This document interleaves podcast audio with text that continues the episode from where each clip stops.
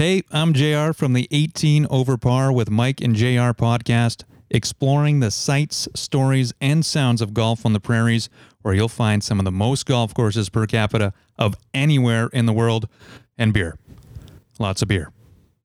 18 Over Par is proudly presented by Jamie Wilkie and the new Winnipeg Dodge Chrysler Jeep Ram Fiat. Pulling up to the clubhouse in a ride that looks half as good as your golf attire just isn't cutting it. It's time to improve your ride and your drive. You can purchase a new or used vehicle from Jamie Wilkie at the new Winnipeg Dodge in the Point West Auto Park, and the former Manitoba amateur champ will take you for a round at Breezy Bend. So now pulling up to the clubhouse won't be so damn embarrassing, and neither will your golf game. You can book your test drive today at winnipegdodge.com. Just ask for Jamie Wilkie. You can also check him out on episode two of the 18 Over Par podcast. He'll certainly be happy to see you. You can also find them on social media, so make sure you improve your ride and your drive. And the only place to do that, the new Winnipeg Dodge. They're different. You can check them out, winnipegdodge.com.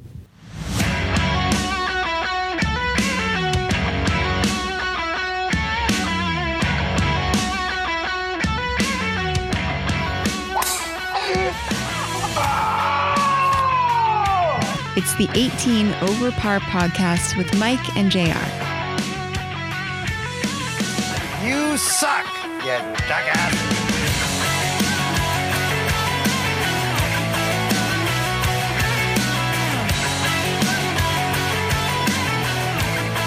Welcome to 18 Over Par with Mike and JR, proudly driven by Jamie Wilkie and the new Winnipeg Dodge in the Point West Auto Park. I'm JR, he's Mike, and today we're joined by Glenn Mills, Director of Golf at Assiniboine Golf Club. He's played across the Great White North as well as all over the U.S. You can find him in just about every pro-am in the province and occasionally behind the desk at AGC. All right, super excited again. Uh, this has been a long time coming. We have uh, Glenn Mills, director of golf at Assiniboine Golf Club, my old stomping grounds. Uh, we were talking beforehand. I still haven't made my way out here this year. Having a golf podcast is the least I've golfed, which uh, is ironic. Yes. But uh, nonetheless, uh, we want to give a shout out to Jamie Wilkie and the fine folks at the new Winnipeg Dodge in the Point West Auto Park. Wilkie used to haunt this place a lot. I think this is where his best score was 61. Shot 61 as a junior here. Went on to win the uh, amateur when he was with Glendale at the time, and now he's slinging cars. And he's got a Jeep Wagoneer, so you can go drive it with him. He doesn't have a Jeep Wagoneer, doesn't? but no, I saw Mike's eyes. He's like, what? Yeah. Wilkie, if you're listening, come come pick me up. Take a ride in the Wagoneer. you can check uh, him and the Wagoneer out at winnipegdodge.com as well. Another person who haunts Assiniboine Golf Club is Nick from the Nick and Nicky group of DQs. And Glenn, you can get yourself an eight inch custom DQ cake just for coming on the show. You can find them at DQ Northgate, DQ Polo Park, which is right by Assiniboine Golf Club. You can literally drive straight down Ness, right through the mall, and pick up yourself a DQ cake. Yeah, stop at the parking lot. Stop, yeah, you might want to stop. And uh, there's a coupon. Coupon on the uh, on the scorecard. Yes. Isn't that right? Excellent. Yeah. There is. There's lots. Two for one. Two for one, yeah, two for one. And you were mentioning uh, he's out here supporting the juniors and There is. Help yeah. him out. Well, he's got he's got twenty thousand uh, coupons on our scorecard, so he's, he's well supported in the community. But uh, Nick does a lot of things for the club. He uh, we got twenty juniors uh, right now doing clinics three weeks in a row, and he's been bringing ice cream out for the kids, which is awesome. Yeah, Nice. And uh, I've got a pro am this week, and he's uh, giving ice cream to the guys because even guys still like ice cream. Absolutely. Oh yeah, Doesn't matter how old you are. What a nice guy. What I a, had a blizzard today. what a saint. Nice. Yeah, Yes. so that's it was a warm day. Yes. I got myself a blizzard. So yeah, DQ Northgate, DQ Polo Park in the food court, DQ Niverville, and DQ St. Anne's Road. Follow them on Instagram at DQ Manitoba. Now I'm not sure if I'm supposed to say this is a you know a, a nice little thing for Nick, but apparently if you order a Blizzard through Skip the Dishes or mm-hmm. Offsite, it's actually better. Oh, they have to freeze it, so it's actually oh, it's actually interesting. Colder. Um, I'm not sure if I was supposed to, you know, give that little sneak I think tidbit Yeah, out there, right. but uh, It's a good back if you room tip. actually, yeah, if you want a a colder Blizzard um, or any ice cream, because they have to, you know, obviously who who knows how long the driver's got to drive to deliver, right. I never thought of that. so yeah, so they it's actually gets it uh, colder and more like, frozen, uh, harder if you like that. Well, I know a lot of people who like it harder there, Glenn, but uh, we won't get into that. Well, I don't know. I don't. Is, is this a PG show or is it R rated? It's explicit, so don't. PG 14. we had we had Timmy G on a couple weeks ago. We were talking about butt plugs, dildos, all of Oh, that, it. So that, All right, went, so I- that went south real quick. Yeah. not a surprise there, but uh, Yeah. well, we'll maybe touch on uh, you going south, as in uh, the southern states. Uh, but first, let's wind back the clock and start it off with when you actually got into golf, and if you remember when you got into golf. I do. Um, I started with my uh, my grandfather actually. Oh. Um, we used to go to a small little town uh, called Hartney, Manitoba. It's about a town of 500 people. That's where my dad is from, and my grandfather, obviously. Does it still exist? It still exists. Where it's is- still there. where's Hartney? It's about 50 minutes from Brandon. Oh, uh, it's in between, and then it's closer to Souris, Manitoba. All right. So Souris has a nine-hole golf course. Deloraine has a nine-hole golf course, and then Hartney still has a nine-hole golf course. Wow. Hmm. But when I grew up, it was sand greens when I played. Nice. So yeah, that's why that's how I learned uh, the first time. I mean, it was I mean dating myself, but when we went there, the clubhouse, there was no, you know, pro shop or people working. It was just a small town golf course, right? So uh, if you had a membership, you wrote your name down in the book uh, that you were there, Yeah. and if you weren't, then you put a. a I'm pretty sure uh, it was fifty cents or a dollar. I'm, I can't remember to play nine holes, and you would put it in a box, and then you push it in, and then pull it. And Amazing. Then, yeah, it was was crazy. And That was we- it. And we've uh, we've talked about sand greens Yeah. before. Yeah, with Sandy Kursiba. Yeah, and uh, somebody else. Oh, uh, Brian Munns. Right, Munzie. Because yeah. he's from Yeah. Saskatchewan. There's supposed to be a lot of sand greens on Saskatchewan. He had only is, yeah. played one sand course. But was there like there's a grate on the green, and you kind of after you putt, you got you don't have the grate um, when you're putting. Like it's just it's like a, a roller, but it's Okay. only maybe two inches, three inches thick. Oh. And so you and so you just roll it Uh-huh. where you want to putt, Putt. And then you it's like a nice little path. And Yeah. you put the ball back in the middle Yeah. and putt it. and it's like hard sand. It's harder, sand, but it's it, uh, you could hit a bunker sh- like today. You could hit easily hit a bunk like probably our some of our sands uh, is about the similar. Cool. Um, so um, yeah, it, it- but you it, and that's what it is. And then they would they would rake it at you know the the, the maintenance crew or Mm-hmm. the one guy that there was working there. Um, when he wasn't cutting, he was you know he'd rake the greens in the morning and like raking. That's what it was. Yeah. And then Oh, uh, that's- you know and then you be cutting or whatever. That's so, interesting. Yeah, Yeah. it's it was it's it, it is cool, and then you oil it, right? Uh, so it always had a kind of like an oil smell to it, Oh. Um, to keep it um, a certain Like texture, I so- guess. more solid or yeah, I mean, I was ten. I mean, I don't know. I mean, it's just like What was, uh, what was the percentage of oil per sand? Yeah, like, Did you measure that at that's 10 out years of my old? realm, right? And Anyways, was, one uh, day I want to get out It was to a cool sand green course. I mean, there was a highway on the right, and there was a big uh, uh, lake on the or river on the left. So it was uh, Cool. it was. It, I'll never forget the course. I must have played it, you know, hundreds of times when I was a kid. I had a you know routine where I'd play nine holes in the morning with my grandma or my grandpa, sometimes both. Um, and then uh, I would either we'd go home for lunch, and then I'd go play nine, then I'd go swim in the pool rest wow. of the afternoon, and then Jeez. have dinner, go back and play nine more holes that night, either by myself or one of the, my grandparents would go. Life And was so much good, better yeah. at that. That age. was just, Yeah. yeah. And then we play hide and go seek in the whole town.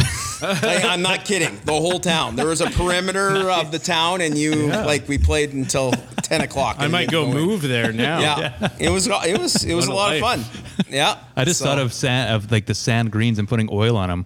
I was thinking of like people who would smoke, like when that light on fire.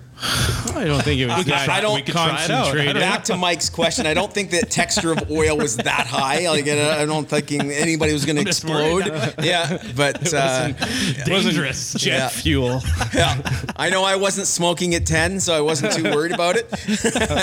That started at 14. Yes, for that Melzi. was that was later. Yes. Good. Yeah, but that was that's my first uh, So- experience, and that's I didn't really get serious like join a club. I joined a private club when I was uh, 16. So from Okay. that from 10 till 15, it was just summer The golf. Like a little bit. Fundamentals were taught by your grandparents.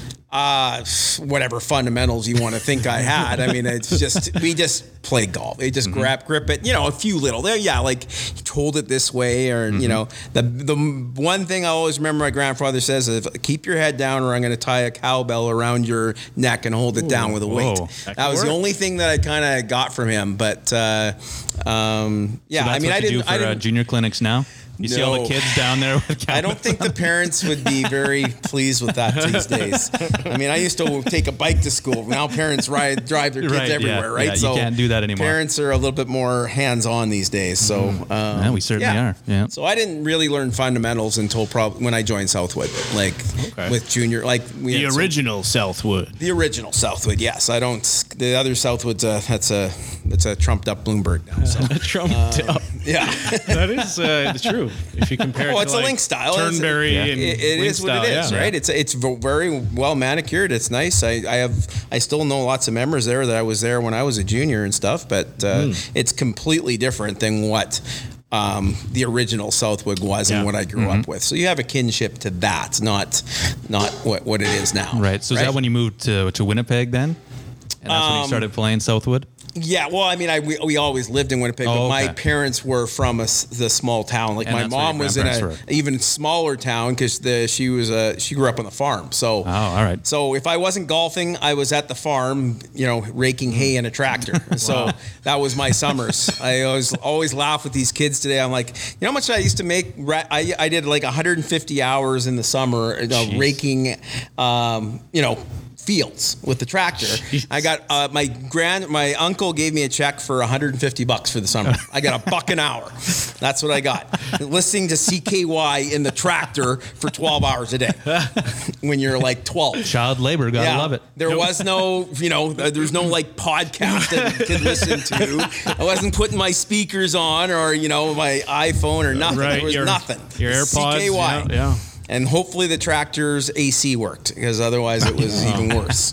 So. And by AC, you just mean wind. Yes, yes. No, they, they, they had even that then they had uh, little you know hoods and stuff. So Yeah. yeah. No, it was good. but that's awesome. it was a simpler time, right? So Yeah. Well, even when I started here, I think I started at 575. yeah. And so like you'd you'd come home you come home with like 50 bucks after a long day work and you'd be like, "Sweet." Wow. Is that still Were when you candy getting was pretty when, cheap? when you worked in the back shop? Did you get tips back at that point? So that started a couple years after. So there was uh, the late uh, Rick McCall. Yep. Uh, and so what he started to do is he put out a little box on the desk. And that started a couple years after I started, and that's when we started getting tips. But no one ever would come in and you know give us a dollar or Nothing. give us fifty cents, nothing like that. It was basically just clean the clubs, you got spit on, and that was about it. Yeah.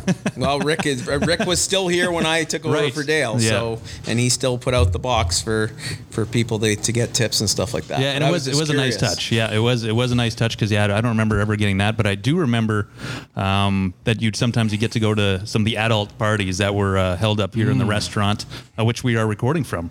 Yes. Assiniboine Yes. Golf Club. I forgot to mention uh, we are we are recording at Assiniboine Golf Club, which is nice. Yeah, live, live recording. Live recording, Saturday Night Live, yeah. Yes. We got one, one guy here And a dog. and a dog. and a dog. Yes. nice clubhouse you have here, and let me reel it, reel it back gonna go here back? in Okay. time. Can we? Can we? and sure. uh, I'll have a sip of a if you a said beer. no, then I'd still do it. But so we, yeah, we start in Hartley, Hartley, Manitoba. You said Hart, I mean, Hartley. Hartney, knee. Hartney, knee. Hartney. Knee.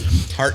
So you're starting to play golf, and then you must, you then you get to Southwood, and then you're developing your game there. Somebody must have been coaching you there, Mm-hmm. and then, and then, uh, then how do you get where you are today? I guess like you. Well, must- I mean, it you- comes from Southwood. I mean, I grew up at a time when uh, golf for juniors was still pretty um, strong. Mm-hmm. Like, mean, meaning that like you had to get your entry in for the junior tournament uh, like weeks in advance, or you weren't getting in. Right. Like it was always full, right. and uh, you had to shoot. 77s to make the cut. Whoa. Now you shoot 77s. Kid, some kids are You're gonna close to win. the top 10. Yeah. Well, they're not going to win, but they're Oh, in the you're- top oh, 10. you're gonna win.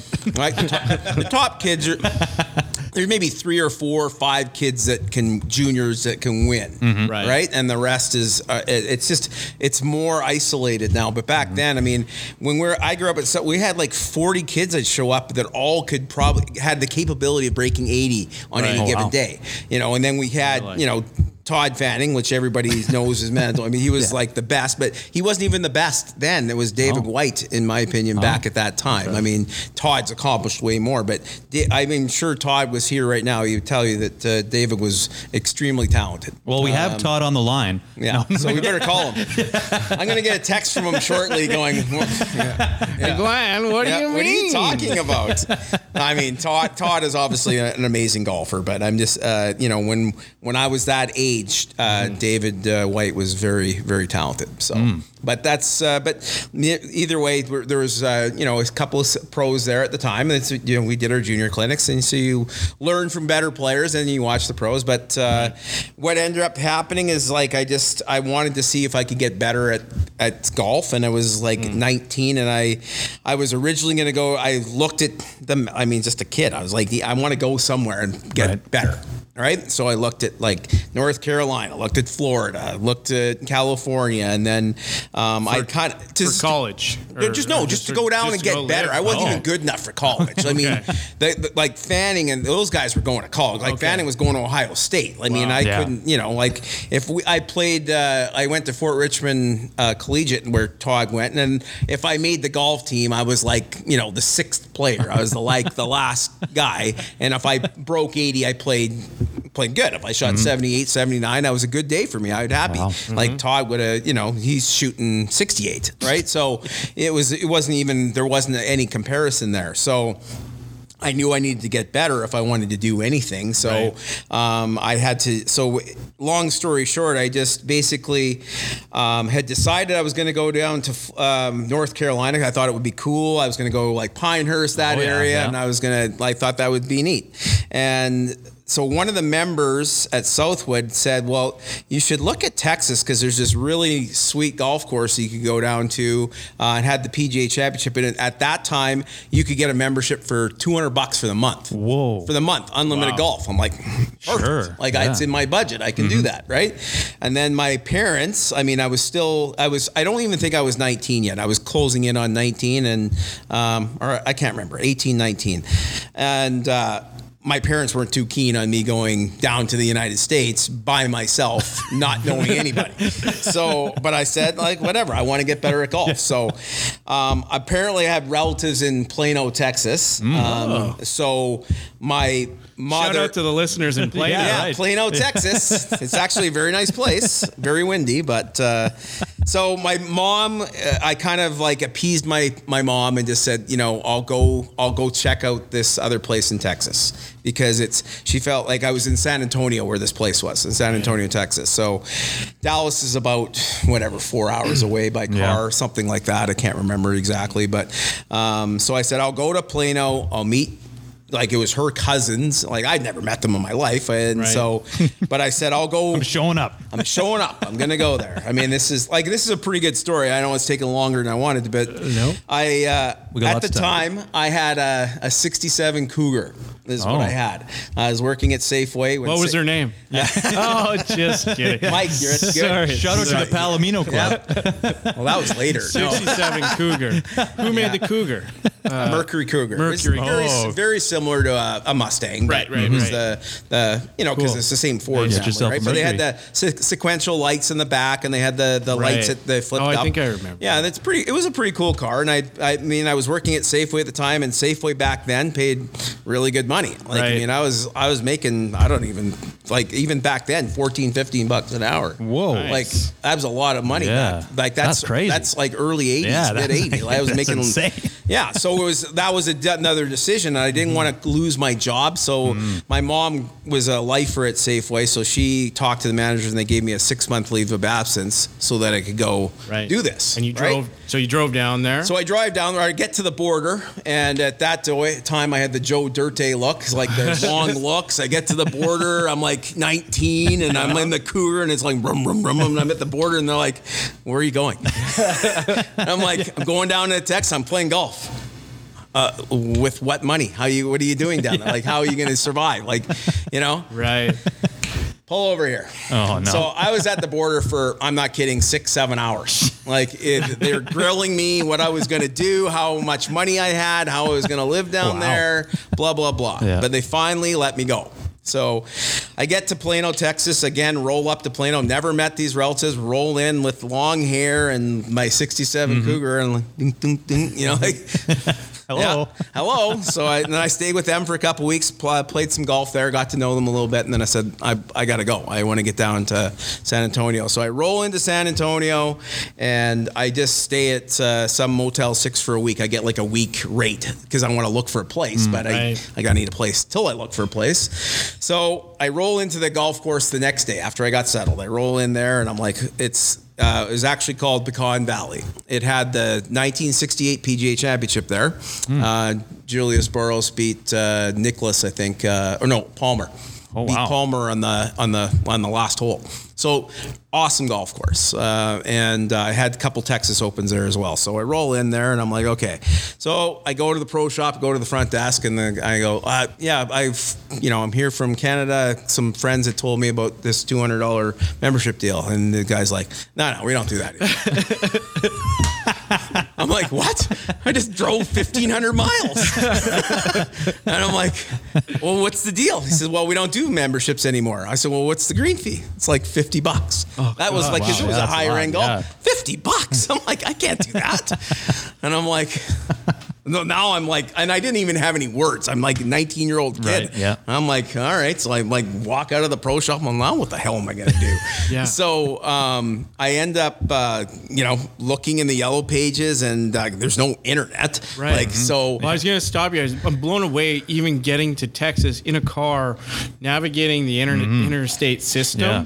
without Google or like MapQuest. Yeah. And Just you're ro- just, just a looking road at map. a road map. Yeah. Like I would miss so many turnoffs. But it was pretty good back even back then. There was only like one interstate that went straight. To, it was one interstate straight to Kansas City, so I couldn't really screw it up. And then the, and then the I thirty five from Kansas City goes right to Dallas. Okay. So it was only two highways. so I was like, I just Good. you know tried to be. I didn't know off road like there wasn't going to take any side roads. I I took the longest route, but the safest route. right.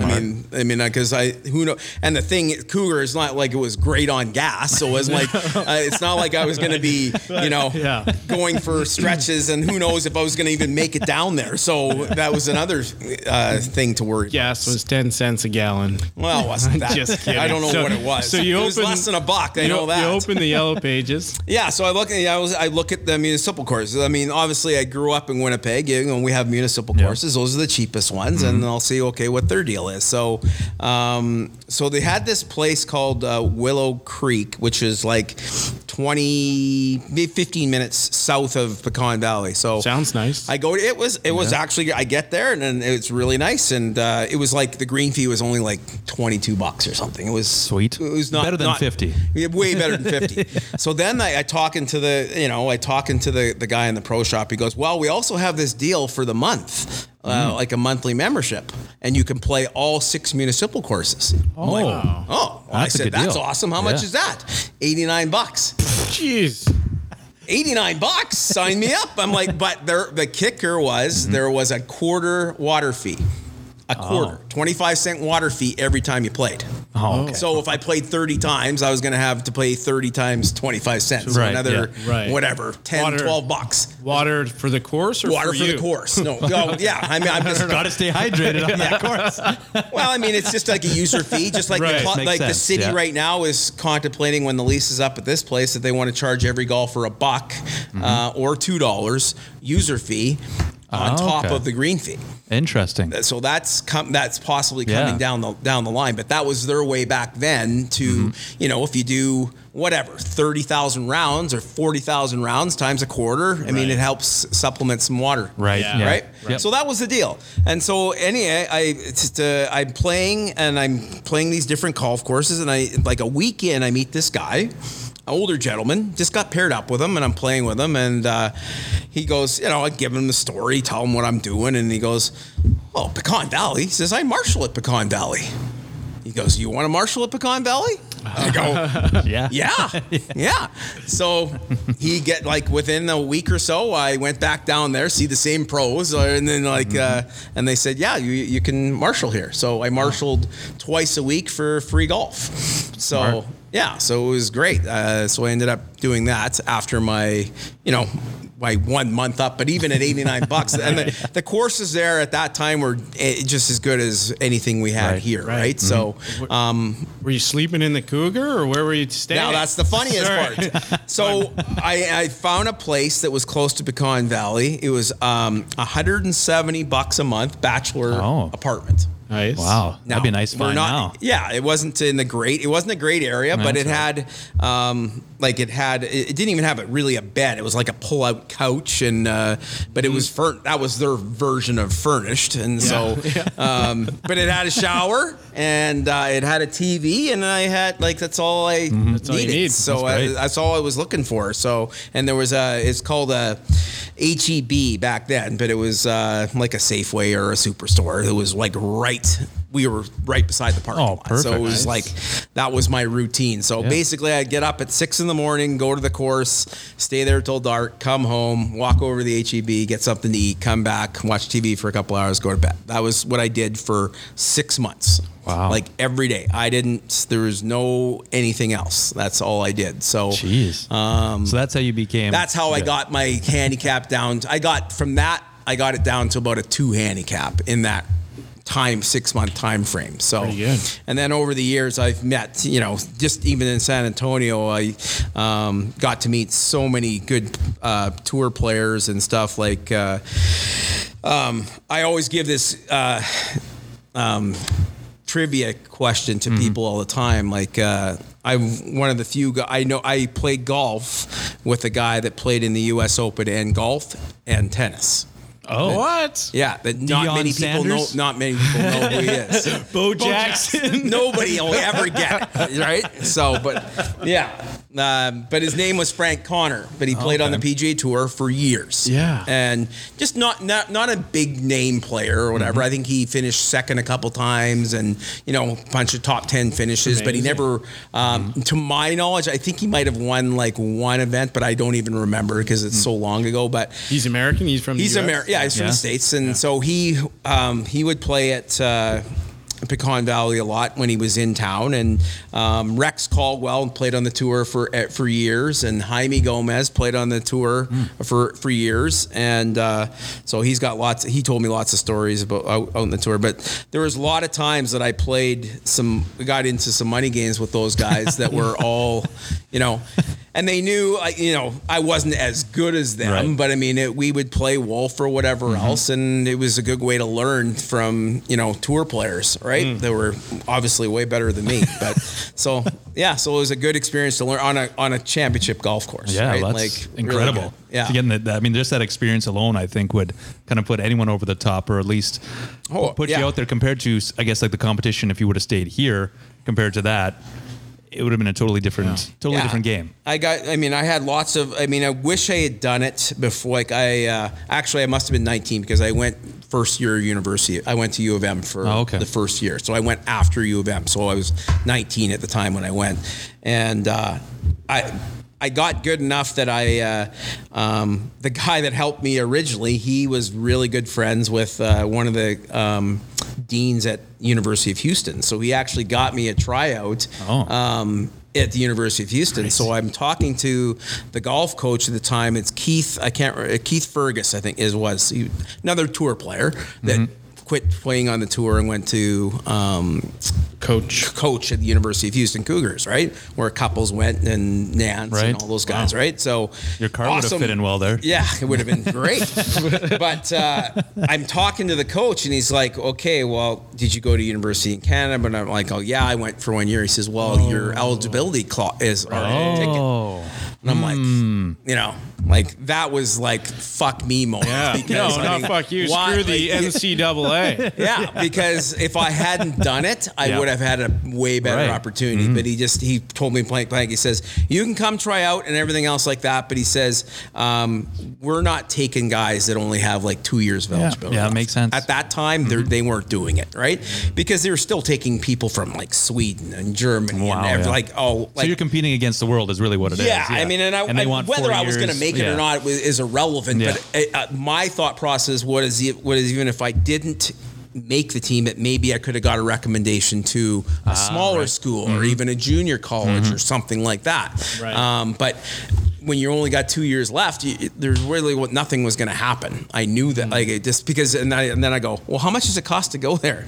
And it was like back then, it was like fifteen to seventeen thousand US. I'm like, no chance. Like that's not going to happen. Safeway's not paying enough. Yeah, I pay, Safeway is not paying me enough for that. Safeway scholarship. Yeah. So.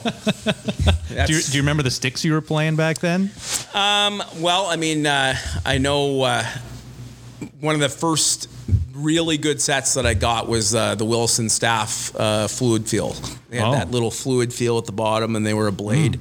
I played with those for a long time, and then I I bought some Accuforms, which Halderson and Bar, like you you probably had some Yeah, of those. and oh, the- yeah. and the, those were super soft. Like they were really a nice feel, but I mean, if you started compressing the ball too much, they they'd bend, right? you know, and then you're playing with balata balls, like uh, that. If you got six holes out of it, Yeah, you're you're you're pretty jacked, right? Right. You're always excited if you even got to nine, and you're like you're looking at your ball and you're going, okay, it's I think it's pretty round. It's got no cuts in it. I'm good, right? I Because they were soft. Or they- super yeah, soft. yeah. Like you could, you, if uh, you like, if you bladed one shot, it was done. Right? like it was big smile in it. Like people have no idea what they were like back then. I mean, and like That was my favorite ball, the top flight Zibaletta. I think they were like 20 bucks a dozen yeah, back then. I and those were I used to love firm. Yeah. relatively Relatively- speaking. okay. Mm-hmm. Right? Like those were firm balls, like uh, compared to what the Titleist uh, Balatas were back in the day. Right, like you did not play 18 holes with a Balata ball. It didn't- Crazy. it didn't happen. But they and that's just the way it was. So you know, but you're playing with. I mean, I grew up with persimmon woods, and like that's not. Uh, uh, that's not even kids today don't even have a clue what that is. Yeah. Right. Me included. Well, just woods, right? They're actually woods. Yeah. That's why they call them metals now. Like this, like a but three wood. A three wood was our driver. Like Yeah. that was the size of a driver. Okay, yeah, you're talking about wooden three woods and drivers. I have a few Yeah. of those. I've tried to hit them. Yeah, well, isn't your basement just full of all those? I have a little collection. Yeah. Like I even got in the business at the time where you still had to learn um, how to like re retwine a, a bottom of the club. Right. Like I've you seen had- that. Yeah, yeah. Yeah, Where like the- you got to twine. Like I mean, I learned. I mean, that was Like underneath the thirty years ago. there on yeah, like like, or well, you know, where, where now you have ferrules, like a plastic Okay, ferrule yeah. go in there. Well, they didn't have ferrules then, so it was like a it was like a a wire that would go Right. around it, right? Yeah. Um, to hold it in place and then epoxy it in, and, And then you know. bam- I learned how to do that like whatever, 30 something years ago. I wouldn't want to have to do it now. I mean, it's crazy. bamboo shafts. Yeah. Not kidding. It's true. there was there was a member here for the longest time. He had it was either a bamboo wedge or a bamboo putter, like with Oh, a yeah. bamboo shaft. It was Yeah. like whoa. I got a bamboo shafted club in my basement, but I've certainly never swung it. I don't know where You got koalas came living with the down there house. too, or Do you have any bamboos in your house or no? no? Sorry. you got lots of pandas in my house. Anyways, so, so is that kind of the age then when when golf really started to get competitive for you, or you realized like, hey, I might actually be able to make a career out of it? After I came back, that's when I thought I could at least. Yeah. you know, Okay.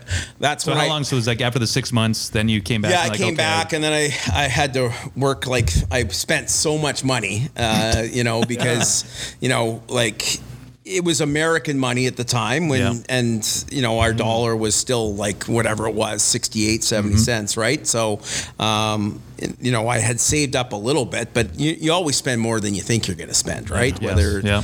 whatever it's going on and my parents were very supportive of me and but you know I obviously start chalking up a, a bill right and then I come back in the spring and I you know worked my ass off all all uh, all summer and then I worked all the winter just to, to pay it back but I had a goal now of where I was going to go because Right. I didn't want to be working at Safeway for the Right. rest of my life Mm-hmm. that wasn't it was a great job but I'm like I'm not stocking shelves till I'm fucking 60 years old like I'm not doing this so Instead, and I- you're stocking balls and stocking Yeah, beers. stocking beers, Well, the yes. Cinnamon Golf Club. yes. Well, now and that's how you know that's how the business has changed a Yeah. lot now from what it was back then. But I mean, the goal was, I mean, I tried to play for a while, um, like mini tours and stuff Mm-hmm. Okay, like yeah. that. Like I played. So is there still a lot of that going on uh, back then? Back like then some- there was, yeah. Like I played with like Woody Austin, uh, that you know has played a lot, tons Mm-hmm. of. I played with like Doug Dunakey, Mr. 59 on the on the like I played with lots of guys back then. There's lots of other tour players I play. I can't remember them all, but I mean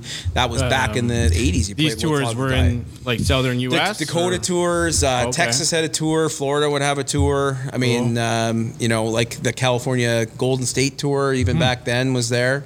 I mean, uh, yeah, and it was, uh, yeah. So I, I mean, I kept going down to uh, San Antonio for a few winters because I had, I knew all, I knew the the, the management Right. and everything there. They were mm-hmm. super good with me. So I mean, I mm. I got it down to like I was marshalling once a week. Actually, one year I changed the cups for them. I did change the cups Saturday and Sunday mornings. I'd have to get up at four, but I was done by you know seven Yeah, o'clock at yeah. the latest, and I didn't have to ever deal with the public or nothing. Right. I said I'll do that instead. It's great. So Unless you wanted to change the pin placement midday. yes, then that but I liked it because if it was a skins game on Saturday, I knew where the pins were. So um, I put these here Yes, earlier. this is good.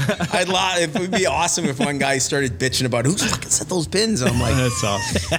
if he was bigger than me, I wouldn't say anything. But, um, but no, it was that was fun. It was, uh, but that's where I met a lot of guys and guys that were. Uh, I, I good. I roomed with a guy that was caddying on the on the PGA Tour at the time, and and he had a place, a condo right Wow. on the ninth hole at Pecan Valley, so it was perfect. So I just stayed with him because you know he was he wasn't even home half the time. Were So. you, were you making? Oh wow, look at this. I You got winning? uh, booze Like, service. Yeah, we got, we got Uh, Ryan Ryan Durr here. Yeah, thanks regular. for the- he's he's thanks a, for he's the a pretty beers damn here. good Wow. golfer. Also golfed with Noel Nago. Yeah. season or episode fourteen. He's I got think great hair well. too. Yeah, great hair, great great hair, great dog.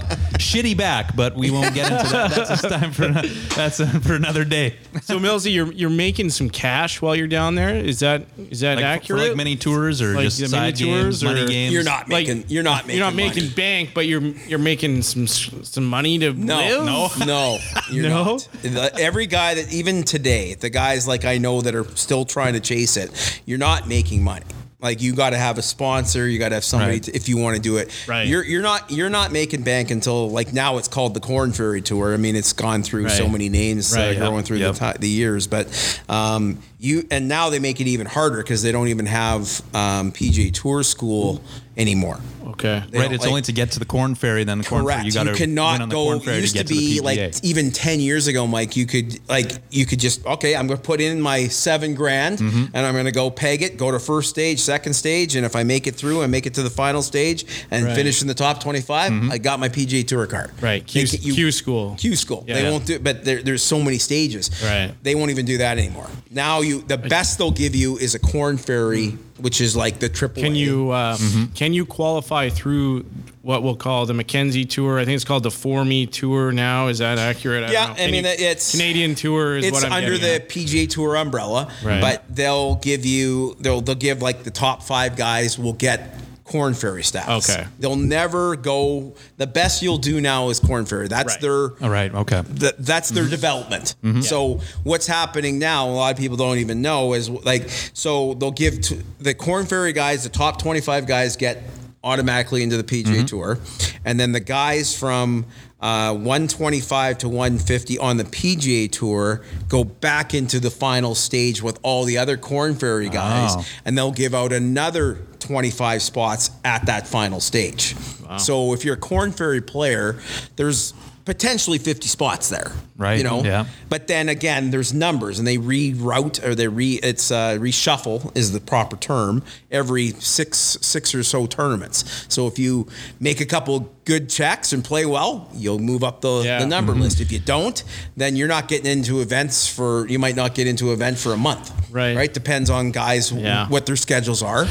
Uh, one one interesting comparison from golf to hockey that Brett Monsian, uh, friend of the pod, had mentioned, and he said, uh, I think he had a friend that was ranked, let's call it 400th in in the world in golf, and if you were a 400th in the world in hockey, you'd be a fourth line player in the NHL. but this 400th ranked person in golf couldn't even compete on the Canadian tour. So that kind of blows your mind in like, wow, these guys are really good at golf. yeah, like I mean, I like I mean, I don't because I've you know been the first guy to jump in the car and chase a dream and do that stuff. I never begrudge anybody that wants to go try to play, but mm-hmm. the the local guys around here have no clue how hard it is and how good those guys are. Like I play, I've been going to Phoenix now for 20 years. There's like 12 guys that I play with. You could just put them on the PGA Tour and let them play 30 events, and they keep their card, but they can't get on there. Right. They can't get on there. Like um, it's just the, the way it is. I mean, so they, your only option is to Monday spot for four spots. Right. You know, Yeah. so you show up. I remember caddying for Fanning one year um, when he he was come down south, and we went to I think I can't remember it was Houston or Louisiana somewhere Shreveport, Louisiana maybe, and we show up. And there's already like 365s on the car on the board and a bunch of 66s. Right. Like before we haven't even pegged it yet. This is Probably don't even know what the golf course looks like. Like, You're just like going out there. Okay, Todd, go go shoot 64. Okay. this is uh, the Monday qualifier. just a Monday qualifier to wow. get into an event. And how does that? How do the qualifiers work? You just the top four? Is Top four guys. Wow. That's it. And sometimes it's only three spots, depending on what different exemptions are going on in each event.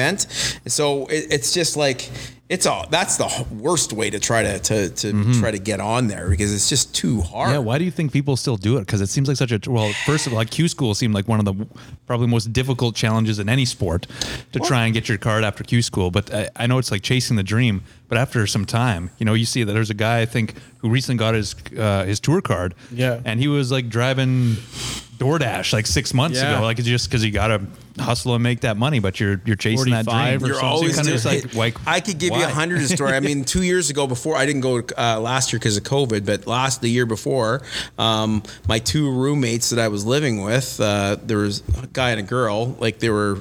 Um, boyfriend girlfriend. Mm-hmm. He was a mini tour player, and she she was a mini tour player. But she's And this played, was in Arizona. This is in Phoenix, In yeah. Phoenix, okay. And uh, she had played. She's played twelve LPGA events, and she Wow. Mm-hmm. played in the U.S. Open again this year. But she's just not quite good enough. Like she's Mm. really, really. Like she'll play with the guys. She shot sixty three with the guys from the same tee.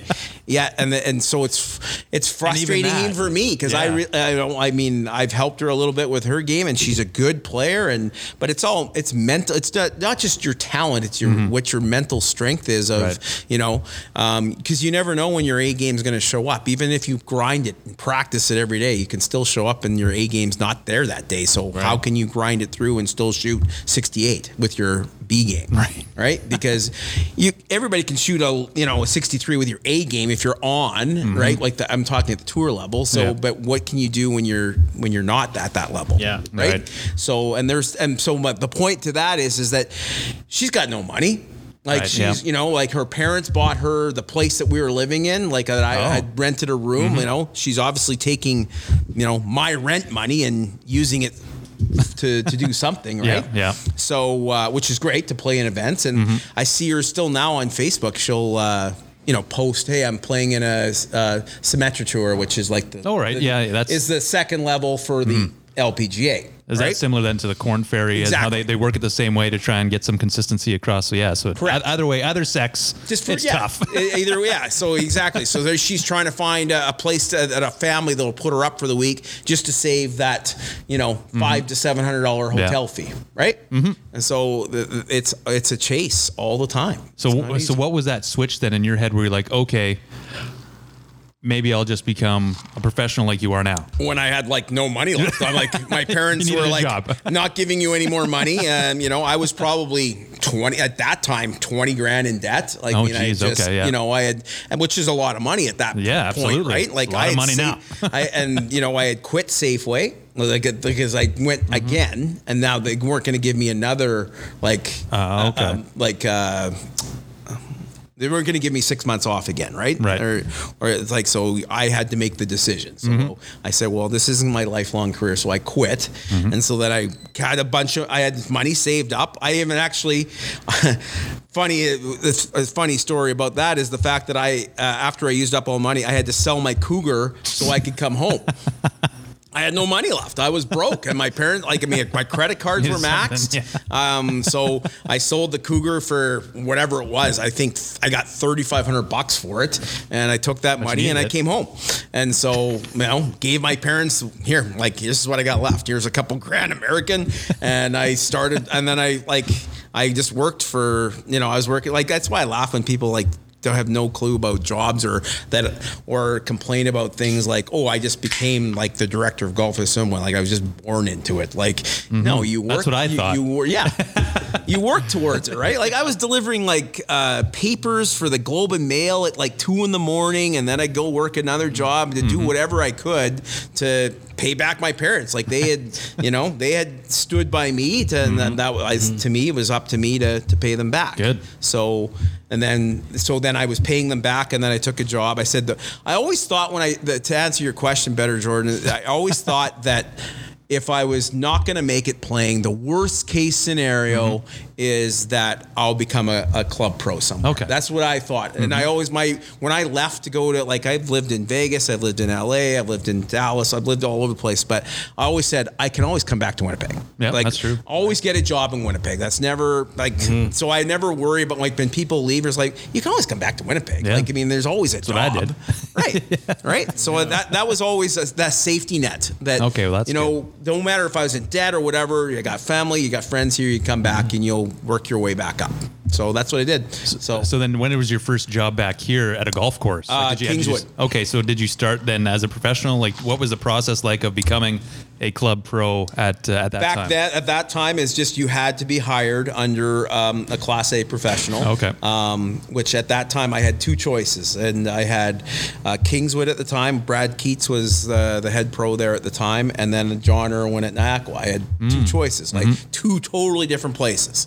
Um, and I grew up at a private club, um, and I worked. Uh, I worked for a year in Vancouver, but not as uh, um, not as an apprentice. Like I just worked at like I worked at Marine Drive. It's like whatever. It's like one of the top ten courses in in No big deal. Very yeah, very nice course. Had the '93 World Amateur there. Oh, So I remember that one. yeah, '93. You guys weren't even born yet. we were we were in like kindergarten and grade one. Kindergarten. Yeah, you just finished diaper training. Yes. Yeah, yeah. So did you have to do like a player ability test that Yep. they have to do now, or Uh, yep, but it was a lot. It was a lot harder back then. Like Okay. now, they're so desperate Now you can to submit get a score, guys. right? You can just submit a score if you've played in a competitive event. They're 'cause I doing think- like so I've heard Yeah. some places where it's one round and you just got to shoot 81 or better. Like it's a, it's Right. I'm sorry, it's a joke. Shit, It- hey, we could do that, Mike. if we were really it's lucky. Way different. when I did it, at Crescent Drive? Crescent That's where the Drive. PAT Can I is go gonna to be. Crescent PAT at Crescent Drive, please? Too funny. Sign us up. Yeah, but when I did it, it was 150 for two rounds, so it's 275. Oh yeah, so it's yeah. Like And that's what it was. get, like, now it's sponsored, too. 81 for one round. Because I think someone Right. had to sign off on it too. Like you had to, Yeah. you had to get a professional or something And- to sign off. Oh, yeah. To say like you, Yeah. like you, you can play golf. You had to so now you gotta- that you could play to this handicap Right. and that Yeah. you were at that Well, it level. was uh, Bailey was telling us about her PAT, Yeah. PAT or Well, because I remember around that time, there's a few people that were working here. Um, also, uh, listeners of the pod, Cam Preston um, was one of them, and they were striving to, to get good enough to go out and do that PAT. And I believe it was at South Interlake. yeah, yeah. And Yeah. you had to, I, I think it was like just break break 80 twice, but it was still two rounds. I don't know how much it cost, but you still needed that sign off as well from a professional saying that, you know, you, you know what you yeah, were doing. 36 in one day. That's what, yeah. Yeah. And then the one guy cheated and then he uh, he s- Yeah. screwed off. Anyways, you'll have to listen to that episode. Yeah, but now, like Colin was saying, he just submitted a score from the from the amateur ball. He won the amateur, and so and so he's yeah, like, well, so you I'm- can I'm do good that. enough. And, like if you're if Yeah. you're um like I mean I could have submitted uh, like I played in the 91 Canadian amateur so you can take, Oh, okay. you can take some of those scores if you've proven yourself in a in a highly competitive tournament Mm-hmm. you can transfer that and they'll they'll accept that. Okay. You know, they'll do that. They'll do that now. Well, that's So- good to know. but it's not just about like now, and, and especially having grown up on a golf course. And specifically at Assiniboine, and you know under Dale Esipenko, and just how long he was a pro here, and Ross Lemon as a, as an associate Mm-hmm. professional, and the profession has changed. So, and it's only been like not even 15 years and it's just changed dramatically where it used to just be about you know, golf or servicing members. And Servicing that was, members that was, a about big, it. Was a big thing. but right? now it seems like you got to do everything. yeah, you have to do everything. So something has to drop. Right. right? And so, and I, you know, it used to be that even when I first got here, like my first, I mean, the mentality was is that you still would go play with golf with members, and members would ask you to go play, Yep, and you would right. go, you go play with Yep. them. Like that was You get and wine driven out to you on a golf cart. well, but that's funny. But that's what you know. I know. I worked for Dale for one year. I know what he was like, and um, but it's funny. and That's that was the way it was. Even you know, growing up, I was like, or the professional was he was the golf expert. He weren't yeah. Weren't going there to you know. Um, was Dale Estepanko going to give you a lesson on accounting? No. um, you know, like, but that's you know, but now that's expected, right? Um, it, it's just it's hilarious. Like, but you were, and it was more respected too. Right? You would go there, and you, Dale is okay. Well, he's the golf pro. He's the best player at the club, and um, you want to learn from him. Right. And that's you know, so. Um, and that's when, when back in that time era, I said, okay, if I'm a club pro, the worst case I'm going to be is I still get to play a lot of local professional tournaments, Right, yeah. still be able to play competitively, and then I can help people get better Mm-hmm. because I've, you know, scratched it out of the ground myself, so I know what it's like to be shitty. Yes. So you can try to help people to do that. So, and I, you know, I did a lot of teaching and stuff like that. So coming here, actually, when I took over for Dale, was a a, de- a different uh, career change for me, really, because I was I was mainly focused on playing and teaching. That's all I did. I didn't work in a shop.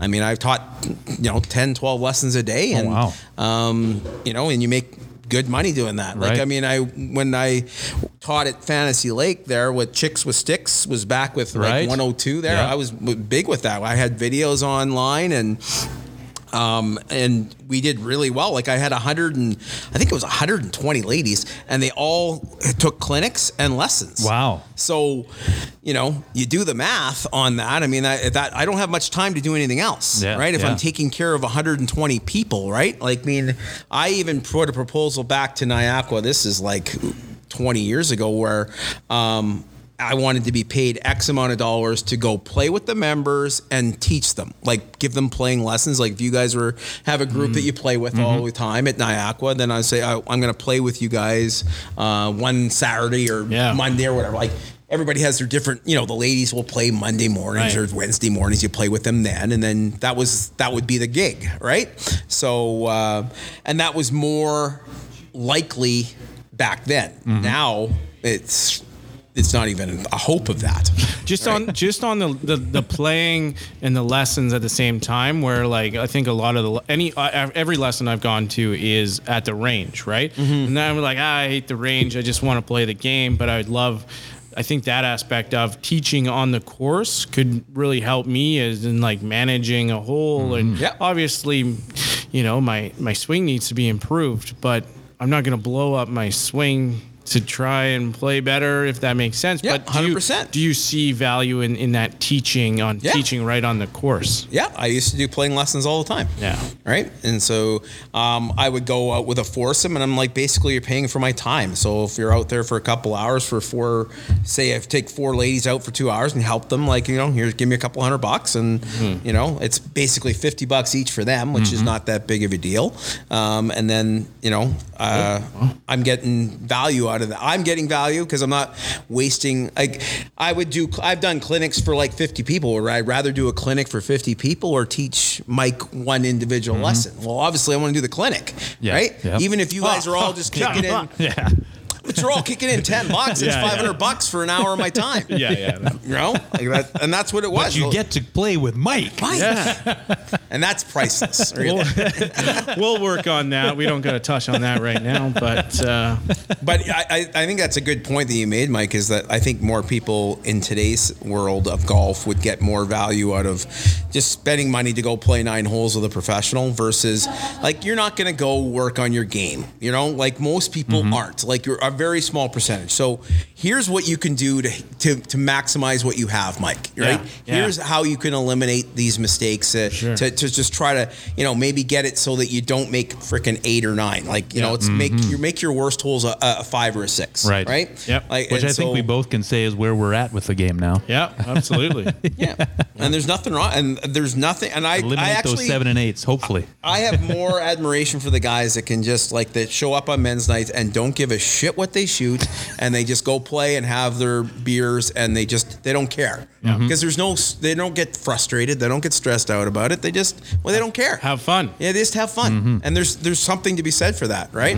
Where you don't see that a lot at private clubs, you'll see it at public, but the private clubs is that those are people that are trying to take their game more seriously, Right. And then they get frustrated, and, and that's why they probably become more anal than they need to, right? right?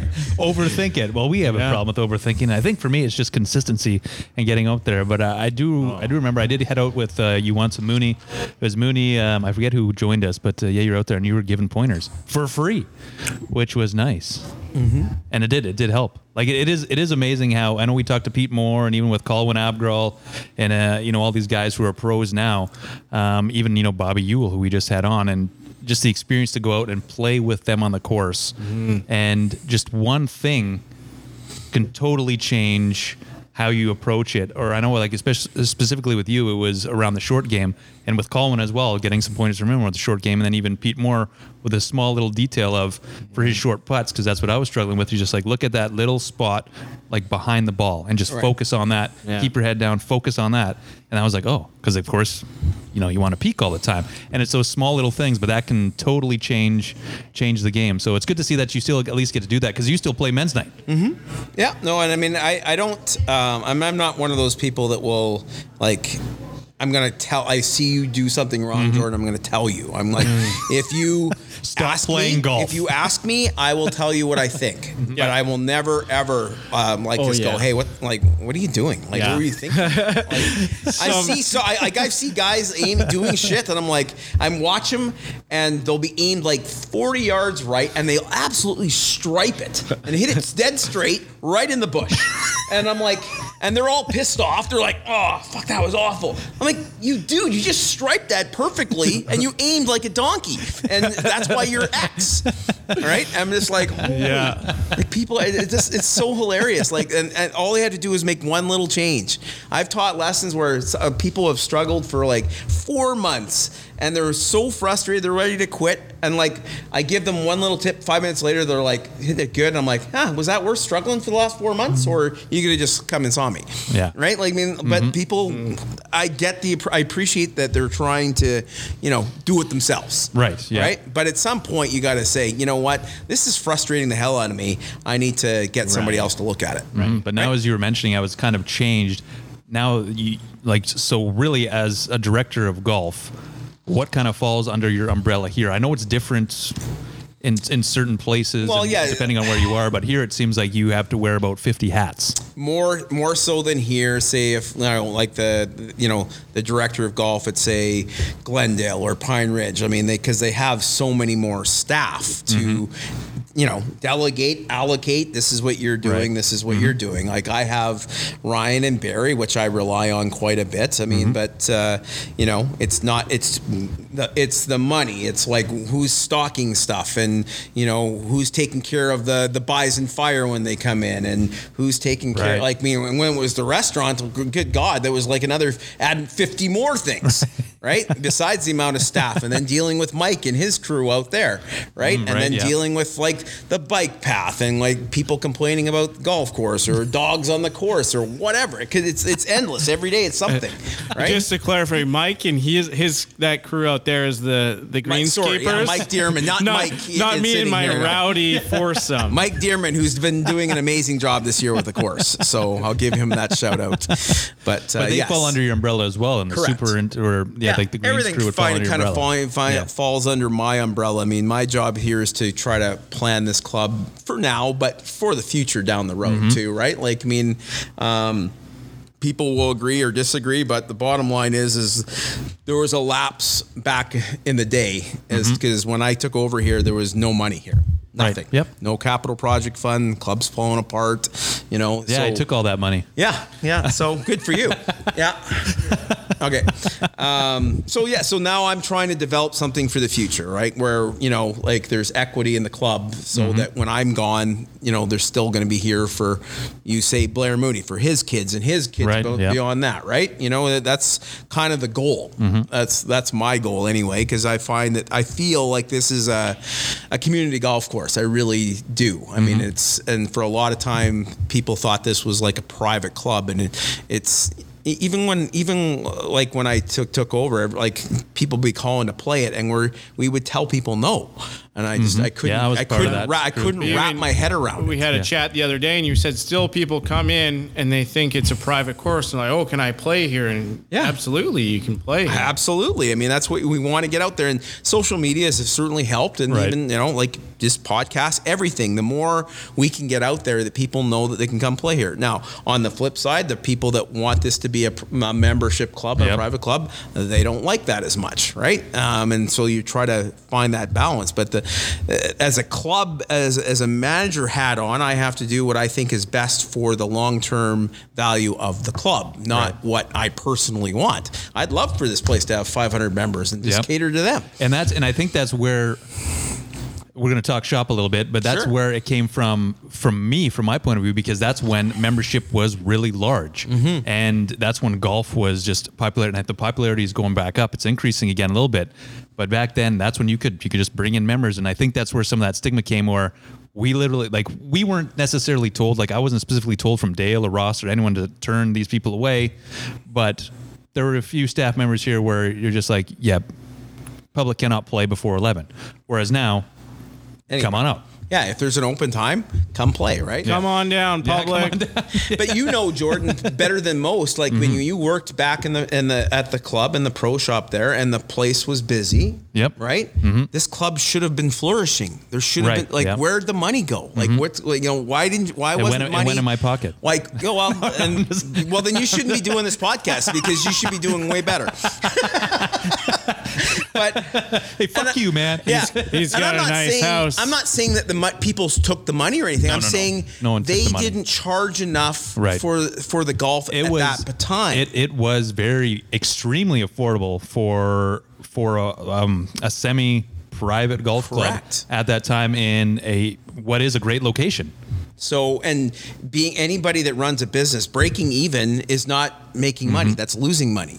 So you have to make enough for the future. And I think back then, my, this is just my opinion. Back then, they just they charged enough just to break even. Yeah, and there was a separation too as well, where now you're wearing a lot of these hats. There was a separation between the club and, And Dale, Dale. and the staff. Dale, There was and, a- and there was a- especially there at was a Dale's there. time, Yeah. because Dale had the, one of the probably most popular retail shops in the city, right? Absolutely, Everybody, yeah. there's still people that come show up here and looking for the retail shop. I'm not kidding, it still happens, and I'm like, no, that's long gone. yeah, I know old Dale Esposito. Yeah, yeah, or whatever. His name's been butchered so many times, it's crazy. He's, he's ten different people. I didn't realize it was that popular of a No, pro yeah. shop. Oh, he crushed You know? it in here. Um, I remember when I worked for him that one year with Ross, Yep. obviously, um, Dale would lose his mind because that's right when Golf Town was getting into the business, right? And Golf Town would have a flyer on, and Dale would be smoking in the back, trying to figure out, like, okay, we got to make this price, this price. And he's trying to match Golf Town. Right. And I'm like, it's just crazy. Like, it- Jordan, go pull the flyers out of everybody's Yeah. mailbox. yeah, you, you, Well, he well, would- you should have asked Tim Grant about that. Like, Yeah. Tim would be going through, and yet, no. His, his Um, ads were infamous, both on the radio. He had the "Where in the World is Dale Zapenko," but also, Oh. like you mentioned, matching those ads. He would pull on some days. There'd be sale days, so you had to get ready. And there, he would take out like the bottom quarter of the sports page, front of the sports page, mm-hmm. and literally almost every fucking item in the shop was listed on that. Nice. Oh, yeah. We'll have to find an crazy. audio clip of that. I, I honestly, I tried. I really tried. I should ya? probably go ask CJOB and see if they have It's something in the back. It's got to be file somewhere. Yeah. It'd be cool. But Yeah. Dale was the king of buying closeout stuff and selling it as new later. Yes, yeah. Right? Like it's just like that's how Yeah, we made his yeah. money. I mean, it was it was it was a smart way to do it. And, like buying it maybe from the U.S. Like and no, then- but like even this year, like say like FootJoy's got some older shirts that maybe didn't sell quite as well, right? So the cost is normally forty five dollars. They'll sell it to us for like twenty two. Right? Mm-hmm. So Oh, yeah. Dale would buy a Yeah. whack of them. Don't for give away 22. your margins here. Well, that doesn't happen anymore. I mean, it just doesn't happen because everybody's using Amazon or Right, you know yeah, they're yeah. ev- or eBay or whatever. It's crazy. Well, I it's like you. It's almost an understanding where you, if you're going to have a shop or sell stuff, you have to match a price that someone will find online or they'll find at, at golf. or Town. I just tell them go buy it at golf town. I don't care. I mean, it doesn't matter to me. I mean, it's like I'm not gonna grind. I'm not gonna spend an hour with you, Gor- uh, Jordan, to make freaking eight dollars. Like, beat it. Like, seriously. Like, why would you grind? That's like grinding some cars. Uh, trying, I'm gonna, I'm gonna grind Jamie Wilkie for hours so that he makes fifty dollars on the Jeep. Like, good God. He's making a lot on that Jeep Wagoneer. I can tell you that much. Keeps going back to his boss. Can I it anymore? No, you can't go any lower. Spent a lot more time than an hour with him, and uh, it cost him a lot more money. Yeah, we are we are experts at But, kicking tires, but uh, but it, that that's cool. Like digging into kind of how that profession has changed and how people kind of view professionals. It's very enlightening, and I you know I I certainly take a lot from it, and you get that appreciation more where it's not just golf now. It's business, and I think that's also true in the case when you're trying to become a professional now or like a club pro. Is there's like you you have to have like a business admin credit. You almost have to have a business admin Well, brain for but it. the worst part about it, Jordan, that's more important now than what Wow. he oh. can, how can, how he can play. That's we're losing our whole integrity of why you become a golf pro in the mm-hmm. first place. yeah. Especially amongst when we golf pros get talking and we sit get together and have a couple beers. It's the same thing. Like, where are we going? Like, Right. essentially, what it's getting to the point where if Mike, you have a business degree, it, okay, let's put Mike in there. Like he, like it, it does- you don't care what your golf knowledge is. It's not important, right? Just follow the budget. Make Right. sure that you know. Make sure we're getting our green fee money, and make sure Right. that you're following all the the policies and rules, following the liquor laws, blah blah blah, and making sure everything's taken care of. Because we don't care if you golf. Right. It's not Yeah. important to us. Well, just to let everyone know, I'm running a junior camp, and then we're just going to play 10 hours of YouTube videos uh, straight, lunch provided. But uh, get your kids in there. Yeah. YouTube. DQ jun- will be providing DQ, ice you guys eat ice cream for 10 Mike, hours let's- straight. We let's watch see how far I can throw the ice cream, and then the kids chase it. Yeah. Yeah, no, I, I sounds like completely. uh, no, that's a that's a great point. Not to uh. Well. I, I just it's there has to be there will be a time where people like at the private clubs there's still more recognition for you know the the better players because they get the, the the lessons first, right? They Yeah. want to learn from them first versus um, you know an assistant coming. in. But uh, uh, they're, they're, they're, we're losing that balance of, and then I mean, I'll give you a perfect example: the St. Charles Pro Am, which raises well over hundred thousand dollars every year for cancer care. Right. Yep. Do really well. Their biggest issue the last few years is getting enough quality professionals to come play. Oh. Right? Because now you're talking high end business end. They're Yeah. they're putting in anywhere from 500 to 5,000 to sponsor that tournament to and they don't want to play with some pro that's shooting freaking 85 Right. Yeah. right? They don't want to see that. Mm-hmm. You know, and again, I mean, I, I, if anybody gets offended by this, I don't. It, it's their their issue because what they did at St. Charles Mm-hmm. is they got it down to just they only count six scores of the professionals, so that it wasn't getting reliant Right. on the pro score to whether they got a prize or not. Right? Because so Yeah, because you, people get pissed, right? Because they're going out there like, well, this buddy's supposed to be a pro, and he's out there shooting they're- 82 they're- you and I are, you know, Yeah. two buddies, and we're but we're playing in two different teams. We work at the same company. We both Mm. sponsored a bunch of money or a similar field. And your pro shot 68, and my pro shot 84. And you're like, what the, f-? you know, Yeah, what, what, what, why? That's why? not fair. Yeah. Right. So how they tried to get it down to is at least if they only count six scores, the best. If your pro shot 68, maybe he had, you know, four birdies and no par or uh, no bogeys. Mm-hmm. So just four birdies. Right. To help. But even the guy that shoots 84 is going to at least make six pars. Right. So he's only getting beat by four now. okay. Ah. Right? Yeah, handicapped is that Not for the pros. It's just Right. their own, the, the amateurs are, but the pro is only. Like, now we still have a we still have our. I don't even know what a pro am, how it works. Well, there's Not that we got to get. Give Yeah. Me a, give me a Cole's notes. but there's well there, basically there's team and then there's team scores like a net score or points for the net mm-hmm. score there's lots of different things but the pros still have a purse that we play for Okay. but what they did for the team thing was just to count six scores my whole point of the thing was is just to say that there's not enough pros playing Right. at a higher level anymore mm-hmm. right and it gets to the point now where in, even in the city now there's maybe like 15 of us that mm-hmm. compete for the money all the time Right. right and then it, Well, it's good for you because then there's more Sure, chances. If I'm still playing at that level, but it, it doesn't breed for the future, Jordan. Exactly, And that's yeah, the problem. Like we, we're losing guys from so, playing. so what can we do? Or is it? Do you have? Do you have an idea? I how- have how we can- ideas about it, but I mean, it's it, it to me. We got to get it back down to where there's really no pro entry. So that means we need sponsors. Oh, okay. right? Yep. So that's what it frustrates me because we'll go support a pro am that makes the pro am better because we're playing with amateurs or playing with a professional. And you're shooting Um, a decent score. Shooting a decent score. We're raising a hundred grand for cancer care, but we can't raise any money for us. Right. Right. Yeah. Like, I'm not saying we need to raise a hundred grand, but can't we raise a couple grand uh, Right. from a couple different businesses so that we can have a couple purses? So if there's no entry fee, Jordan, Mm-hmm. and the purse is say ten thousand dollars for the purse, now we'll get fifty pros out because the worst case scenario is they play golf all day and it didn't cost them anything. Right, yeah. Because they're already losing money by leaving the shop, whether they're teaching, Yeah. um, teaching, or if they're having extra staff on because I wasn't here to to help. Whatever, you're losing money by going. Right, so those are the things that, that don't get looked at all the time, and mm-hmm. so it's that's the goal for the future is to try to solidify sponsors from bigger businesses. Whether we do it in small chunks, where you know thousand dollars from mm-hmm. ten different businesses. Yeah. What are you looking at there, Mike? I'm just looking at the time. Oh yeah. Sorry, No, that's No, no, all right. no. taking too much time. No, you're not taking it. No, You're- this is we've.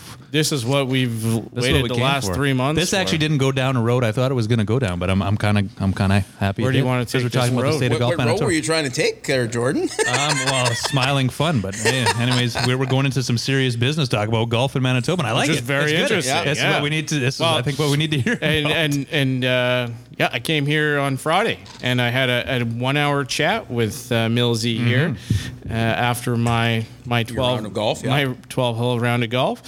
fully Uh, clothed. yes, yeah, there was no strip golf there, and then uh, yeah, we had a great chat, and we talked about the club, and uh, it was very insightful. So it's it's great to hear because I don't know anything about it. Yeah. Well, I mean, good to- yeah, it's good I to learn And I, about the I. I think it's an open book, Mike. I, honest, I Mm-hmm. like some guys like to, to, you know, hide the numbers or not give everybody all the Right. Mm-hmm. information. This is a community golf club. Like, who, who, why should and it's shareholders too, right? so it's, Shareholders- it's like almost no different than what would be a public company. and we're non for profit. So what, what are we hiding? Uh, Mm-hmm. The more money the club can make to help the club for the future, Yeah. the better off we are as Yep. Mm-hmm. a community. I mean, it's I'm getting paid the same no matter what. So uh, you know, it's about what is going to make the club the most amount of money so that we can, as I told Mike, we got to fix the greens. We got to fix uh, Right. this clubhouse isn't going to last forever, right? I mean, there you know the cart compound looks like crap. We got some protective fences that are falling over. I mean, we there's so many things like oh, how many trees are falling over or Mm-hmm. Right. died or whatever. Remember, there's changed looks different than when you were a kid, Right. Like the Yeah. n- Oh, yeah, number eight time. for Yep. Mm-hmm. per perfect example, right? And so well, just about I think every hole. yeah. every hole is different now. So I mean, I don't know. I mean, people think that trees last forever, or do they think the greens are going to last forever? Right. Mm-hmm. Right. They don't. Um, so how are we going to fix them? And, the, people are flabbergasted when I tell them it's sixty thousand dollars to to have for a new green. Wow. Okay. So if we have twelve greens times sixty grand. Right. And that's now, right now. When I'm, are we doing all 12 this year? No, we're not. So what's going to happen 10 years from now? Those greens are going to be 70 grand. Right, yeah, exactly. And so are we putting money away every year so we can start collecting interest and we can pay for these things down the road? I don't know. Mm-hmm. Well, and that's kind Those of the things we're trying to to do. the point where you mentioned about the water or the the user fee is a lot of with a lot of private clubs now is you get like a capital assessment Yeah. just to go towards those bigger projects like fixing the greens or something may come up. You may have a really dry year like we had this year. You may have a really wet year. You never know. So there's always going to be something that comes up. But uh, Or you might this hi- person, have a well with a high alkaline level. There you go, Mike. Well, and that's the perfect example leads into both of what you just said. Is Yeah. this year uh, Mike Mike Dearman has left the you know got the course to be the as good as he has is because we've used more city water than we've ever used before.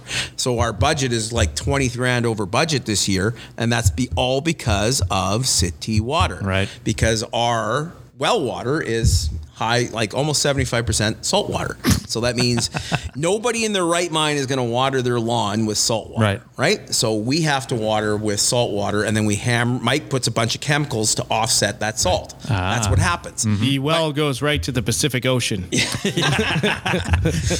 I wish it wasn't like that. I don't know why. That's beyond my level of uh, knowledge. the but- airport. yeah, it's the airport. Yeah. Too But many salty peanuts and pretzels.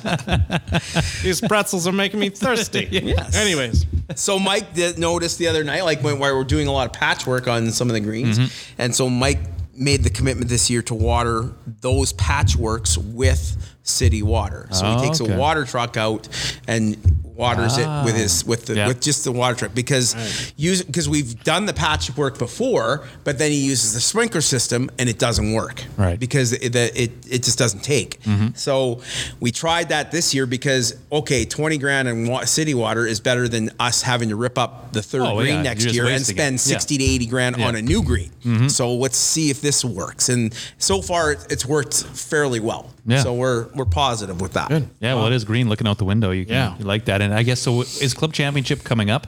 Yeah, next weekend. Okay, so uh, we, pushed it back this year. The Yeah. normally it's always in July because. Mm-hmm. you, you've played in it before, I believe. But I mean, uh, we had work that we wanted to get done on the course plus COVID, um, so the combination of the two just made sense to push it back this year. Right, and uh, we, we've had numerous stories about how fun Club Championship weekend is. And I, I wanted to ask if you ever had an experience of Club Championship weekend like an Assiniboine Golf Club Club Championship weekend.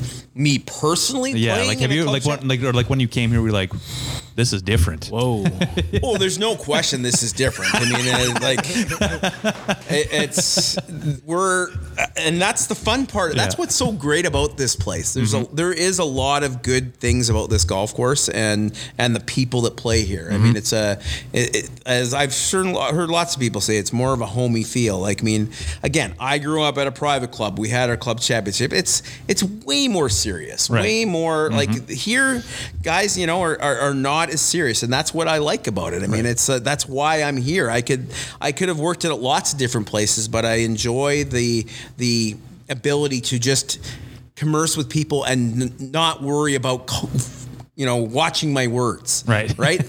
Like, I don't want to piss off Mr. Smith here because he's going to, you know, send an email to the board and then I'm going to be suspended for a week. Like, I mean, because I told him that his freaking his collar was on wrong. I mean, like, it's so stupid, but that's the way it is some private clubs, right? They get so. I wasn't wearing a collar. Yeah. well, yeah. You He wouldn't never even get in. does. They, they would be like, Mr. Smith, you need to leave. yeah. Get out of here. Get out of here. But here, guys are like, they're just, they're always having fun. And, you know, there's groups that just, they're laughing and drinking all the time that they're playing. And that's, Mm-hmm. you don't see that. The more, comp- like, you just, it's competitive, but it's not competitive like it is at private clubs. Right. It just isn't. So, so that's my, uh, I, I just, and I enjoy it better. Do you ever get to go out and play the emergency nine? Um, we used to do it a little bit. We haven't done it the last few years. Oh, okay. But, uh, you know, I'd love to be able to do it more. I guess one of my questions was if you played in the club championship, or can't you? You obviously can't. Is that not allowed? That's correct. I cannot play yes. if you played in it, would you win? I would like to think I would. Yes. Yeah. yeah. Okay. Well, I mean, I'm, I'm again trying not to be arrogant, but I mean, at the end of the day, I shoot under par.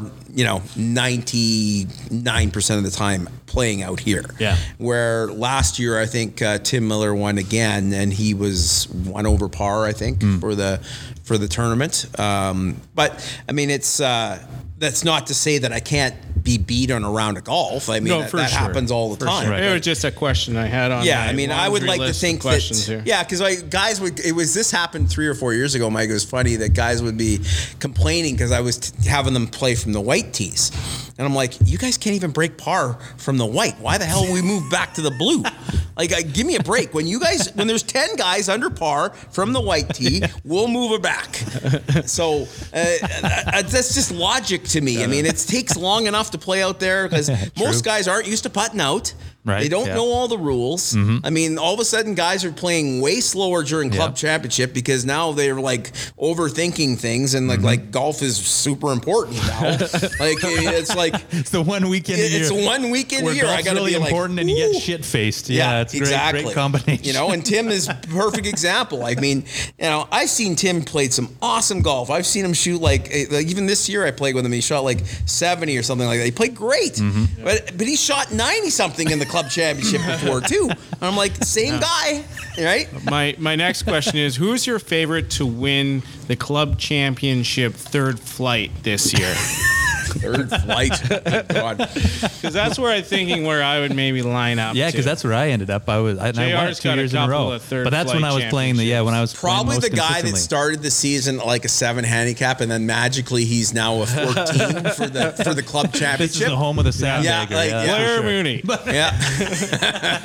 JK, JK Moons. but uh, When does does has Blair been on this podcast? Oh, yeah, twice. before? twice. Oh, Somehow yes. I got on twice. I don't know. Yeah. Snuck in. Yeah, But, Nice. uh, spent some time playing with him up uh, up at Hecla. We had Yeah, a Hecla yeah, Champagne yeah. Championship, and Mike and I won. We did. Well, nice. Yeah. super good Yeah. golfers. Well, he needs Blair needs to patent his you know his deep chuckle when he laughs when he's pretty excited about something. It's pretty. It's, patent it and put it in a uh, stuffed animal. oh, that would be a hot seller. It would be. Build the Bear Workshop. Just throw it in there. They got all Let's this get other away shit in from there. this. But uh, uh, Jr. mentioned the OLFP, which I wasn't sure what the heck that was. Do you know what the OLFP is an acronym for? Well, one longest ass putt or something. Yeah, like one that. long fucking putt. One One long Yeah. fucking putt. So what is a one long fucking putt? Well, we used, we have a, a cup in which you actually witnessed when you I were did. the other day. Um, I asked it about, We have uh, it in the yeah. in the in the hallway. where Right, people yeah. would putt down the hall, and we have a hole in the in the carpet, so guys would uh, putt into that all the Pretty time. amazing. Yeah, and, and Yeah. it's like a it's like a two inch hole, right? Yeah, and we all use it. Uh, we haven't used it as much uh, during the COVID seasons, but uh, we're you know uh, even at the the men's night wind up, uh, we'll putt to it and use it. Right, yeah. You know, Right. because we collect money all year for the wind. And then we putt for money, and we have a big wind up of food and prizes and everything else. What size So, is a standard size hole? How big? four inches? Four inches. Yeah. So The internet about the size of your penis, Mike. We're getting real here. That's why Mike was down here last Friday. He was here all night. I, I was about to burn him. That's what I He heard. Your, friend, he your friends were talking Yeah, about it's that the other right. day, so I was just like, oh well. hey, what tough times, happens Mike. at Hecla stays at Yeah. Hecla, all right? Yeah. I'm not sure where to go from there. Well, it is. It's a tough putt. Have you ever made it? I have made it. Okay. Yes, uh, I've made it a couple times, and, and other members have made it. So Mm-hmm. it's it's makeable. But you got the guys when they're drinking and stuff, and there's like, oh, it's it, fuck it, you can't be made. It's impossible. I'm like, well, we've seen people. Was Bob Moyer one of those guys? oh, probably. Yeah. For the Bobby's Bobby. a pretty positive guy. So for the record, Wikipedia said 4.25 inches. So oh well. Give me a quarter inch here. So here. you're a Mills. grower. Holy I'm a Christ, grower. Mike. I'm glad that this gotten to this point. Yeah, yeah. I've, I had about six more minutes on that topic, and I'm, I'm just yeah I just killed it. Yeah. Well, Chill out. I know before we, we kind of move on, you were here for the club's 100th anniversary. Yes. So what was that like? Was there a lot of coordination with the board, or was, like was that a great experience for It yourself was. actually getting to take a club through a yeah, I mean, we had we had a can call it uh, we had a hundredth uh, uh, committee. Um, so we had anniversary committee. So everybody ha- uh, did their little jobs. I mean, Tim uh, Grant was very instrumental Mm-hmm. in that as well, and there was lots of people. I mean, I, I can't name them all, but I mean, there was lots of people that got involved, and Mm-hmm. um, we're excited for the club. We had a we had a really good year. We had that. Uh, we had I I'm not sure if you were here, Jordan, but we did the. Uh, I think we did the dollar green fee for the day. Right, yeah. um, for the hundredth anniversary. I think we had Yeah. over 300 players. Yeah, so uh, which was cool. So, uh, um, but it was yeah, it's it's nice to recognize uh, a club that's been around this long. I mean, there we're like as far as I know, the only other club uh, that's older is um, I I think it's St. Charles, but I'm not 100 percent sure. Now there's there's conflict because Southwood was relocated type of thing. Not like from not uh, it was relocated twice. Like it was there's an, it was there before Oh. where I grew up with the original Southwood I thought there was another there was Southwood before that Wow. so um, but it's not recognized in some places I don't know why but I don't recognize it here. no but it's good for this club down down the road like for historic reasons whether you know with the city lease that we have and everything else you know yeah. should give us ammunition so that the city will never take It, Yeah, it's like a away. historic site. So much history, and one day we'll have to get dive deep into that. Like it Mm-hmm. used to be an 18 hole course, and then they There was plans for 20. Well, I think it was 27 at one time. Right. And then it just reduced because of the the wars. And then we had Stanley Thompson. Um, yeah, I think- kind of his design, exactly. his thoughts for it that were dug up in like the 30s or 40s or whatever Right, it we'll have was. to repost that. Yeah, but which yeah, is they made a wild. runway or whatever and took away nine holes or something. Yeah, and then the, well, and then the airport, of course. I mean, it, it, it's cool to see some like even back like you look at Polo Park there that that used to be 18 holes golf Oh. back in the day too. Like, I mean, those are things that you know that we just take like we would never Right. even think about that. Yeah. No. Well, and But- now nobody even uses planes, so who the heck needs an exactly. airport? We Let's build it back out there. we got the plans. Yeah. perfect. Build it. Planes are dead. Sorry to our uh, friends in the airline industry. Yeah, shout out to uh, WestJet and Air Canada. Appreciate your support. Well, what do you? Well, speaking of the course and being 100 years, and one of the the nicknames we've coined the course is the Royal Assiniboine. I'm not sure if you've heard this. And, I have heard and it. contrary to what Timmy G said, it, it has nothing to do with the course being around for 100 years. You actually need a uh, a royal uh, title from the monarchy uh, and invite them out to be an honorary member or Okay. or apply to for the title. So I've taken it upon myself, and maybe I'll write the Queen a uh, a nice letter, and uh, maybe we can get that coined, the Royal Assiniboine, for for real. If you're if you're interested, Uh, well, if you can get that done, I, I'd be very impressed. I have uh, I got We'll get her out here relatives for a round. Yeah. I got relatives in the. Can it be like Prince William or somebody else, or does it have certainly to, not. does it have to be the not Queen? Prince Kate will come up. Andrew. He's not very popular right now, but uh, yeah. But he might come. That's the, uh, the you know. Oh, it- don't say that word and Prince Andrew in the same sentence. Anyways, but uh, yeah, the, we call it or the bone. Yeah, Have the you- bone or the bone. The bone is more common, bone. yeah. I've even had the bone put on um, some Titleist golf balls. Like, Nice. yeah, as our like a Cool. you know, a logo. When you Titleist in the spring always says buy three get one free. Mm-hmm. You can Right. put your own insignia on it. So we do that. I'll So even say I think that developed in for me. It developed into the boneyard, mm-hmm. and Timmy G had never heard of that. But f- when many years ago, beyond hole four, par three, there it was kind of a dirt pile with some dead trees, looking Mm-hmm. pretty scary. As a young person, Real, what, what there was when you were growing Where up? like the Yeah. nursery is now. yeah. Kinda where the- well, there's a mound Well, of well, trees right, there. right, yeah, But before the nursery, right yeah. by the nursery. but Yeah. it was it was It was uh, there kinda was more of it. Right, When, you were, yeah. when you It guys was were like, young. yeah, yeah, yeah. And it, I called it the elephant graveyard Yeah, it was like from the Lion King. from the Lion King. So that kind of developed into the. Is that where all the deer Yeah. and the homeless people lived back in the day? Yeah, I think Yeah, so. oh, Yeah, yeah. Like there, there'd be times when you'd have to go out there, and yeah, there would be homeless people on the course living Right. out there. Or we had one time, which was hilarious, when Jackass came out. Um, there was dudes behind the fourth with the air horn and the trees there, Oh, yeah. Oh, and just yeah. blowing it off. And then, of course, some members were laughing hysterically, and Yeah. The older guys were not. No, they, they they don't have the same yeah, sense. Of no. But then we took we took that air horn.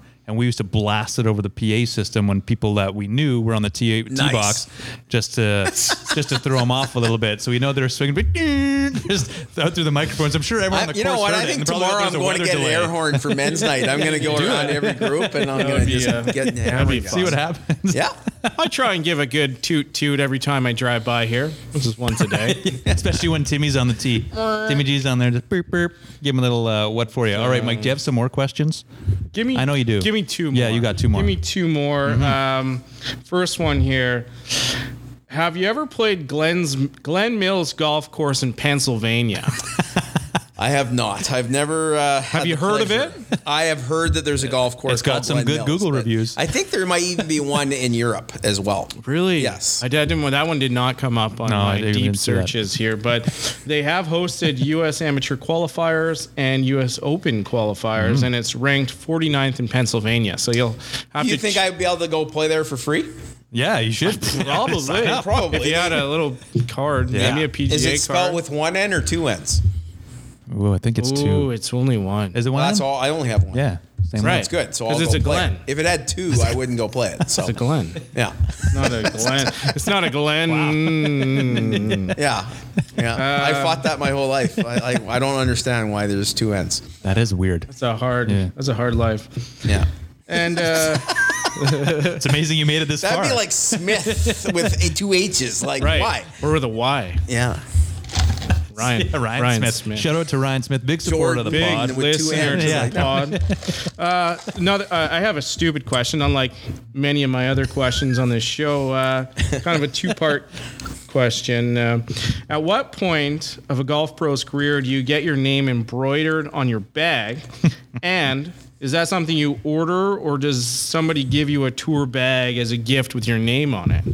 It gets uh, you ordered from the company. Like soon as you're like, I mean, I've had, I have twenty plus tour bags uh, throughout the years. That you know. Um, now, if they don't have my name on them, then they're way easier to sell when I'm done with them, right? So I, I've probably sold like five of them. Um, some guys have even bought it with my name, and then they just Yeah. get their my name taken off, Right. Um, which is fine. Or add an N for all those yeah. Glenn mills out there. But yeah, no, it's generally um, if I'm with Titleist, you just call the rep, and they, and they'll give you they'll just put your name on it. Yeah. They'll usually put Yeah. the flag, or you can put your golf club name on it. So you do, you work through the through the rep then? through the rep. Okay. The rep will order it and bring it in. So we can't So- go and do that. Well, that's what I was. my Well, you could. I mean, next- if you came to me and said I want Mike Smith on a tour bag, Well, I could get it done. Is that like faux pas? Is that illegal? I'm not No, a it's full not patch. illegal. I'm not a full patch member of the PGA I'm gonna, of you're, Canada. gonna, you're gonna pay for it though, but I mean, it's uh, I did- that would cost you probably. but if I'm on the course and I got my name on the bag and some other pros like, whoa, that guy's Yeah. got his name on his bag, is that like a Next thing you know, you're like playing a, the St. Charles Pro Am. Right. Well, that could happen. Or like a motorcycle gang and they like cut it off with a knife or something. no, anyways. we're not that uh, we're not that worried about it. That's where my thoughts went. Uh, I watch you hit a know. shot and go. I, I'm not too worried about Mike. Yeah, The only the only other thing I wanted to talk about. There were 60 other things here on my my uh, Laundry your, list. your li- long my list. list here. But uh, what do you what do you think of glow golf? And do you think glow golf can ever be a thing at the Assiniboine Golf Course? Because Moon said you guys did it once and it didn't work. And I just thought glow golf could be so much fun with the, the balls and like Mm-hmm. I've the done it before. pins and Yeah, and I've played it lots of times. I mean, it's uh, it, it it can be fun. I mean, it, it, this year would probably be not too bad just because there's not that many mosquitoes at Yeah, night. Um, yeah, it's actually really good. There's you know, so that's a big deterrent. Honestly, like uh, when I've played in the past, like people, Right. especially uh, if you're bringing, it's because I found it's more of a couples thing where it's a good fun thing to do but sure. you know if there's a ton of mosquitoes the women are out like quick. Yeah, yeah. It's tough to have sex on a golf course when the Yeah, mosquitoes they don't. out. They don't really like that. Yeah. You know. Yeah. Mosquitoes in the JJ is not fun. So Which segues into my next question. have you ever had sex on a golf course? We won't well, get into yes, that. I have, but it. Uh, you know. Haven't we all? Yes. Haven't we all? We've Uh, been talking about that question for like four months and whether or not we were going to ask it. And sure enough, it comes out. Sure so, hey, enough, well, we're he- happy. We're he- happy that yeah, it came he out. Wanted to. He wanted to get I it mean, out there. I don't know. I- But I think glow golf is fun, and I, I do like doing it. It's just uh, you know. It, there's a lot involved with getting like the glow sticks and making sure that they work properly, yeah. and then you want to get Yeah. uh, Those how golf far do you balls place. aren't cheap either. No, they're not, and people don't. And that's then it comes back down to that. Ah, people yeah. don't want to pay the price. Right. Right. Yep. Oh, I, it's gonna. I need four golf balls, and we got to get the flags and the stuff. Well, okay. Well, it's like fifty bucks each, and they're like, "Wow, I'm not paying fifty bucks." Right? And I'm like, "Fine." Yeah, we're, not, not playing doing goal- it. Yeah. One, la- one last one here before we get into it. You get how many? You getting complaints from cars getting hit with golf balls on Ness? Or so you do, yeah. Yeah, because I've Ness seen or that happen. sharp or Sharp. Yeah, sharp would be a better one, I guess, yeah. right? Yeah, 'cause sharp I've gets hit. thrown a few down there. Right. Yeah, Oh, yeah. we- it's happened. I think it's happened this year. It's happened. Uh, Do they call the course, or what happens in that situation? yeah, they'll call the golf course. Golf course is not liable. It's the individual person. Right. Unless Oh. you have Golf Right. Canada, which has uh, insurance for that, and they'll keep The your insurance is only covering low. your deductible. It doesn't cover the Uh-oh. full expense. Oh. Yikes! So- So, watch out. So that's the, the thing to remember is like, but yeah, Same case for hitting hitting houses on on three and hitting houses hitting on anything, sharp. it's always the planes, a private plane. We've had people like a couple years ago. A lady had her uh, collarbone broken. She was hit by a What? golfer. right? especially with that walkway there. No, it, well, this in this particular instance, it was her fault. She was walking away. She dropped something. So she was walking. She'd hit her shot. Was walking. Oh. Stopped. Realized she dropped something. On the ran back to go get it. Oh, and people, you know, you- you've all done it. Like you're watching, you're waiting for people in the fairway. and They start walking towards Mm-hmm. the hole. Now you can hit. Right. That's very normal, very standard etiquette. And so then they hit, but they don't expect people to start walking back towards their ball. No, And yeah. that's what she did. So, and I know that was that was actually a you know that was thing? well, it was a tough thing to deal with because you know they're the both parties and the insurance companies are contacting me, and I'm like, I've got nothing to do with this. Yeah. All right? Um, but you know they have they wanted the opinion of what how this would have happened. Right. Well, we don't get into get into legal details of that, but the the first house here after the curling club must get dinged a bunch. But Well, it's funny because that house is new. What is it? Yeah. Yeah, yeah, it's not that old. Six, Yeah. seven years old. Free the, golf The balls. owner called me when he was building it. He oh, says, Oh, yeah. "What can I do to protect Put some my?" windows in. I said, "Well, because when I said, well, you got to get some boards for your windows, like you like, and he does." Well, uh, Oh, okay. okay. Yeah. Um, who he, he has had in the past, but he definitely, he- the owner definitely called me on that. Yeah. I well, said- that's smart of him. Yes. What about these clubhouse windows that we're looking out in right now? Yes. And earlier today, I saw a fox run across the fairway and a deer. Yep. Uh, and lot of that wildlife. was pretty amazing. No, and it- I didn't even interrupt you guys because you were mid-story. I was going to say, look at that fox. But are Well, you these could have. are these It's win- not like the first time you haven't interrupted us. So. I like to keep my interruptions to uh, To a minimum? at least 20 times per episode. Well, it's funny because Ryan just went and uh, looked at that window over there. We have we're waiting for one to get fixed right now. Oh, It's wow. from a golf ball. I thought they would be Jeez. like mm, like bulletproof or you guys know Batman movies are like bulletproof? Like this is the Pentagon. We gotta make sure that uh, the bulletproof windows are up. the Pentagon came up in last new, episode. new, too, yeah, but- it did. New, new greens are bulletproof We've windows. You gotta pick. replaced um, this window twice in the in the years that I've been here. Yeah. Um, and then um, this will be the second time on that Okay. over on there. And for the listeners, the uh, the back of the Assiniboine Golf Course uh, clubhouse faces the 9th or 18th green. So if you overhit that green, you're going into those windows. Yeah. if You got to bla- overhit like 30 you gotta- yards, yeah. 40 yards. But Well, I'm I'm actually surprised that um, nobody's been concussed out sitting out in the patio before. Like I, I, it's amazing to me. Like the windows have been hit, but nobody's actually hit? been hit. Hit.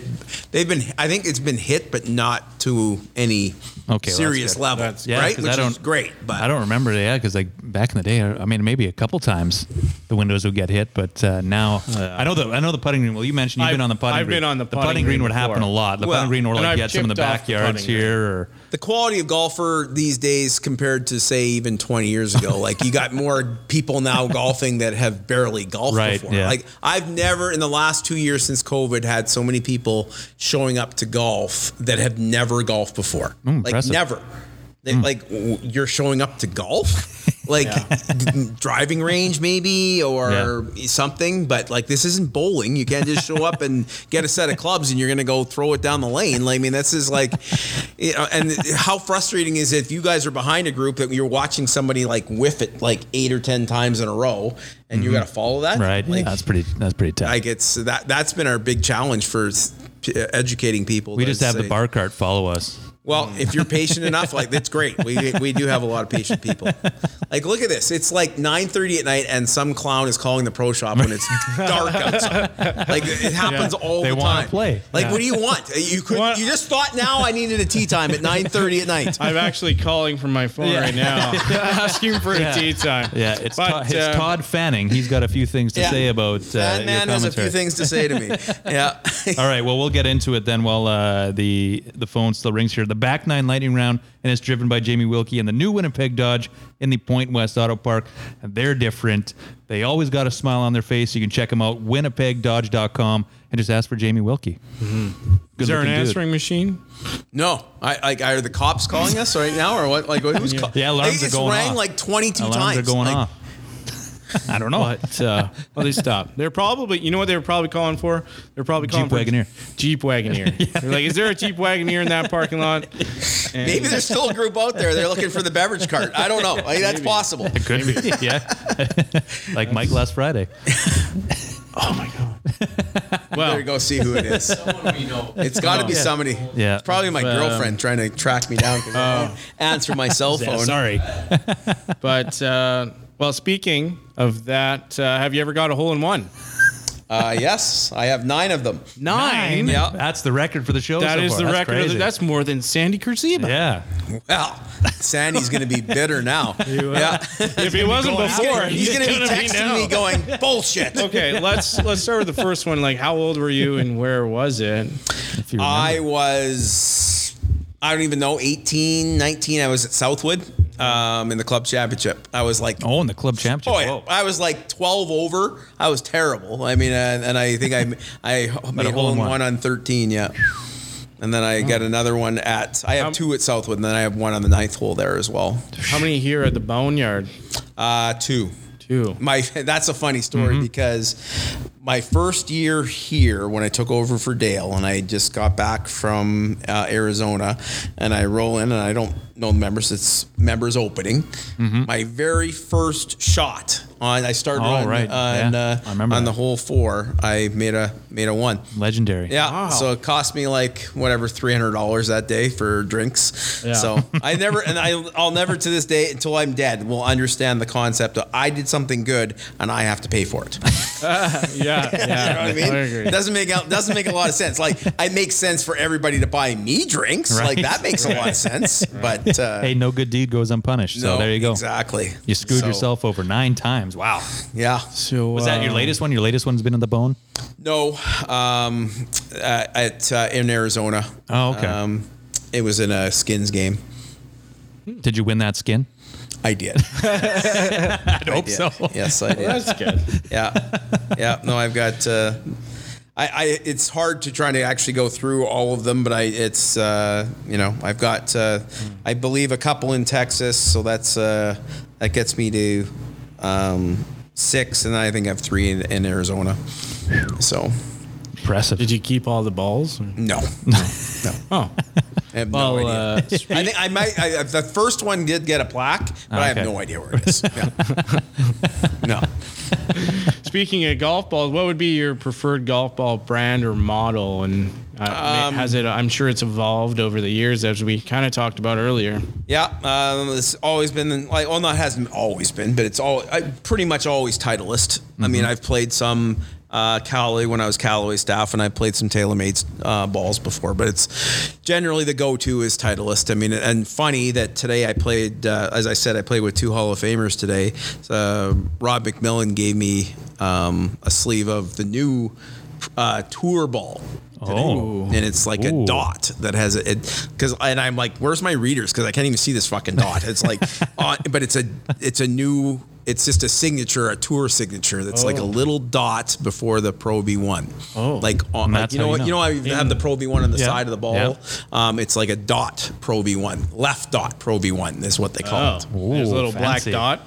Before? It's just a little black dot that right before the P. Oh. Um, so yeah, played with it today. So That was good. yeah, felt. I mean, I don't know. I mean, they're they, Robbie the balls Mack, are he's so hooking good. us up. Yeah. That's what we know. Robbie Mack's going to hook us up, apparently. Yeah, Mentioned well, get him on the few times. podcast. You know, get him maybe uh, maybe he can do it for you. Spears, he said he would uh, he would hook us up. Yeah. which uh, is, uh, Adam. Yeah. Yeah. He said Robbie Mack would hook us up. I got lots of good Adam Spears stories. We'll have to get Wow. you both on. Yeah. With Robbie Mack. We'll do a round table. Big round table. Here at the bone. You're at the bone. Yeah, that'd Well, be something. I, I, I don't. He probably won't care, but this is like I'll give you just one quick funny story. With Spears, he was in Phoenix um, pre- playing all winter, and I was down there too. And he uh, he was living with a um, a lady that was member at St. Charles, and anyway, he drove her to the airport with uh, her Mercedes or whatever, and she dropped him. Like she got to the airport, he dropped her off, and then she, he drove away. Right. Well, she kept the key of the car. so she goes into the airport. He's driving. Well, it can only go so long, and then the car wow. dies. So he gets stuck in the middle of this intersection. So he's calling me. So I have to drive out in middle of Chandler somewhere, and then the cops are like, uh, "Is this your car?" And I'm like, so he's like waiting. I had to get because I had to go to her house. I had to actually, no word of a lie, climb through some window to go find the key, the spare key, get back and get there before the cops took it. it was unbelievable. Jeez. Yeah, it was. It But was you pretty, did it. Yeah, I got there in time because he was like, call, I like, look, I'm ten minutes away. Like, fuck, it was- it was uh, unbelievable. Speaking about uh, Grand Theft Auto, what is your favorite course in Manitoba? I, I. I mean, there's lots, but I mean, I, I if I had to choose one, it'd probably be Falcon. But Hecla's right up there too. I like Nice. both of those Nice. golf courses. Good tracks. Both great mentions uh, on the pod here, and then I know you've we've you've obviously spent a lot of time in Arizona, as you mentioned. What's your favorite course in in Arizona? Uh, it would probably be uh, Mesa Country Club. Mesa. Yeah. Is that public? No. Oh. No, no.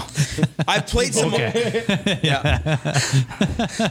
and I've played some courses that are considered like way nicer. Like if it's, uh, but it's just, uh, it's a traditional golf course in the desert.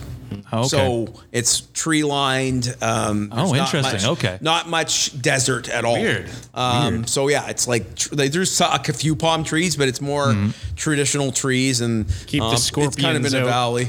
Yeah. Well, rattlesnakes. There's lots of rattlesnakes. All right. Well, you got a. Do you have a bucket list course in Manitoba that you've never played but you'd love to play? Um, probably. I, you know, I've heard good things about uh, Neepawa. I've never played it. Uh, Granite Hills. I've never gone out yet. Interesting. I've had Oh. lots of chances. Yeah. I just never, Yeah. never have. Probably those two uh, are the two that sure. I haven't played. And I know there's lots of little gems out there. Like I've heard, like Carberry is supposed to be pretty nice, Yeah. or like these little play. I'd, I'd love to just take a year off and. You know, just go play all the different rural courses. There's there's a plethora of the yeah, play. Yeah, hundreds of them. yeah. yeah, there are. yeah. Yeah, Yeah, so everywhere. That'd be, lots I think that'd be a cool thing to do. Is uh, I'd love to be able to get like you know a foursome of guys and say our commitment this summer is to just go play all over the place. Do the Millsy tour. yeah, Yeah. that would be awesome. But maybe when uh, there's three other golf pros and we're all retired, uh, you know, and we all hit it about 220, and uh, we'll go go whacking around. and we'll all yell at each other because we can't hear a damn thing they're saying to each other. Yeah. So those I- are all I look plans. forward to that. Yeah. Yeah. Well, I hope I live that long to do it. I hope I'm a pro by that point. That's right. Yeah. Well, you just have to, I'm going to get can you the bag, so you're halfway there. Yeah, get me the bag and we'll do the playing lesson, Yeah. and then uh, Done. Yeah. I'll be at the uh, 82 or whatever I need to to get my player. Well, whenever you get to player 81, eligible. you just walk in Yeah, and so you're done. sign it up. There you can, go. You can co-sign for me, and we'll be good. So what would be the most memorable course that you've ever played? Obviously, you said you mentioned you've been all over the U.S. and Canada. Um, there, uh, there's a lot. I mean, or really, there is Give us a a, lot. top tray. Uh, not many people know even know about this course. It's um, it's called Spring Hill in Minneapolis. It's ultra ultra private. Um, Michael Jordan tried to get in there, and they're like, no, you can't. Really? Yeah. MJ. Wow. So I knew. Um, Now, was that Michael Jordan or Michael B. Jordan? No, the real Michael Okay. Jordan. The real, the one that just had a Netflix series. Oh yeah. Although that guy. Ma- Michael B. Jordan maybe have had He might- Netflix yeah, he might have actually now, so I might not have narrowed it down. This guy played basketball. Okay. oh, that really might- basketball. That guy, okay. Yeah. All right. Yeah. And he and he doesn't like Isiah Thomas. So that's that, that's We know who that Michael is now. Jordan. Yeah. Um, it was it, it was um, just I remember there was uh, twelve of us. I knew one of the members. He was uh, he was actually this guy. He just unfortunately died recently, but uh, he owns all the signs. Newman's. It's called Newman uh, signs under the uh, when you go to Fargo. Oh, yeah. North Yeah, yeah. Dakota. Like all the outdoor right- billboard Newman, yeah, stuff, yeah. his, he's the one owned it. His dad and his company built uh, like the where they play the baseball, the Fargo, uh, like in the Fargo independent Dome? league where the In Gold St. Paul, play. yeah, like, that's a the- beautiful in ballpark. Fargo though. It's yeah, it's Yeah. gorgeous. I you know he I watched a couple games in their box there, but he he, always, he showed me a letter one time where he says you are being considered for membership at Augusta. Yeah, he never got in, but he was being considered. considered. Wow. Yeah. Considered. But anyway, so he was a member at the Spring Hill in Minneapolis. So we drove down, and uh, I can't remember if Dean North was uh, playing with us at that time or not. But we went down to this club, and it was like we're playing this big money game, and uh, and I go. At the time, I was I didn't have like the money that they were playing for, right? Like we're talking. Thousands, and I'm like, mm-hmm. I said to Russ, I go, I, I don't have the money to, to like, I don't like to play when I don't, like, I can't pay, mm-hmm. right? Mm. And he goes, Don't worry about the money, just go play, all right? So go play. I don't remember what I shot or whatever, but like we all had caddies with the white jumpsuits, and we're, we had to walk, and we played at the end of the day. So we're in the locker room after, and everybody, and and I like I have no idea how we did because they were doing the teams and they did all the money at the end, and so then he. Uh, I go, so did we win? Did we lose? He goes, here you go. He must have put like fifteen hundred down in front of me. I'm like, perfect.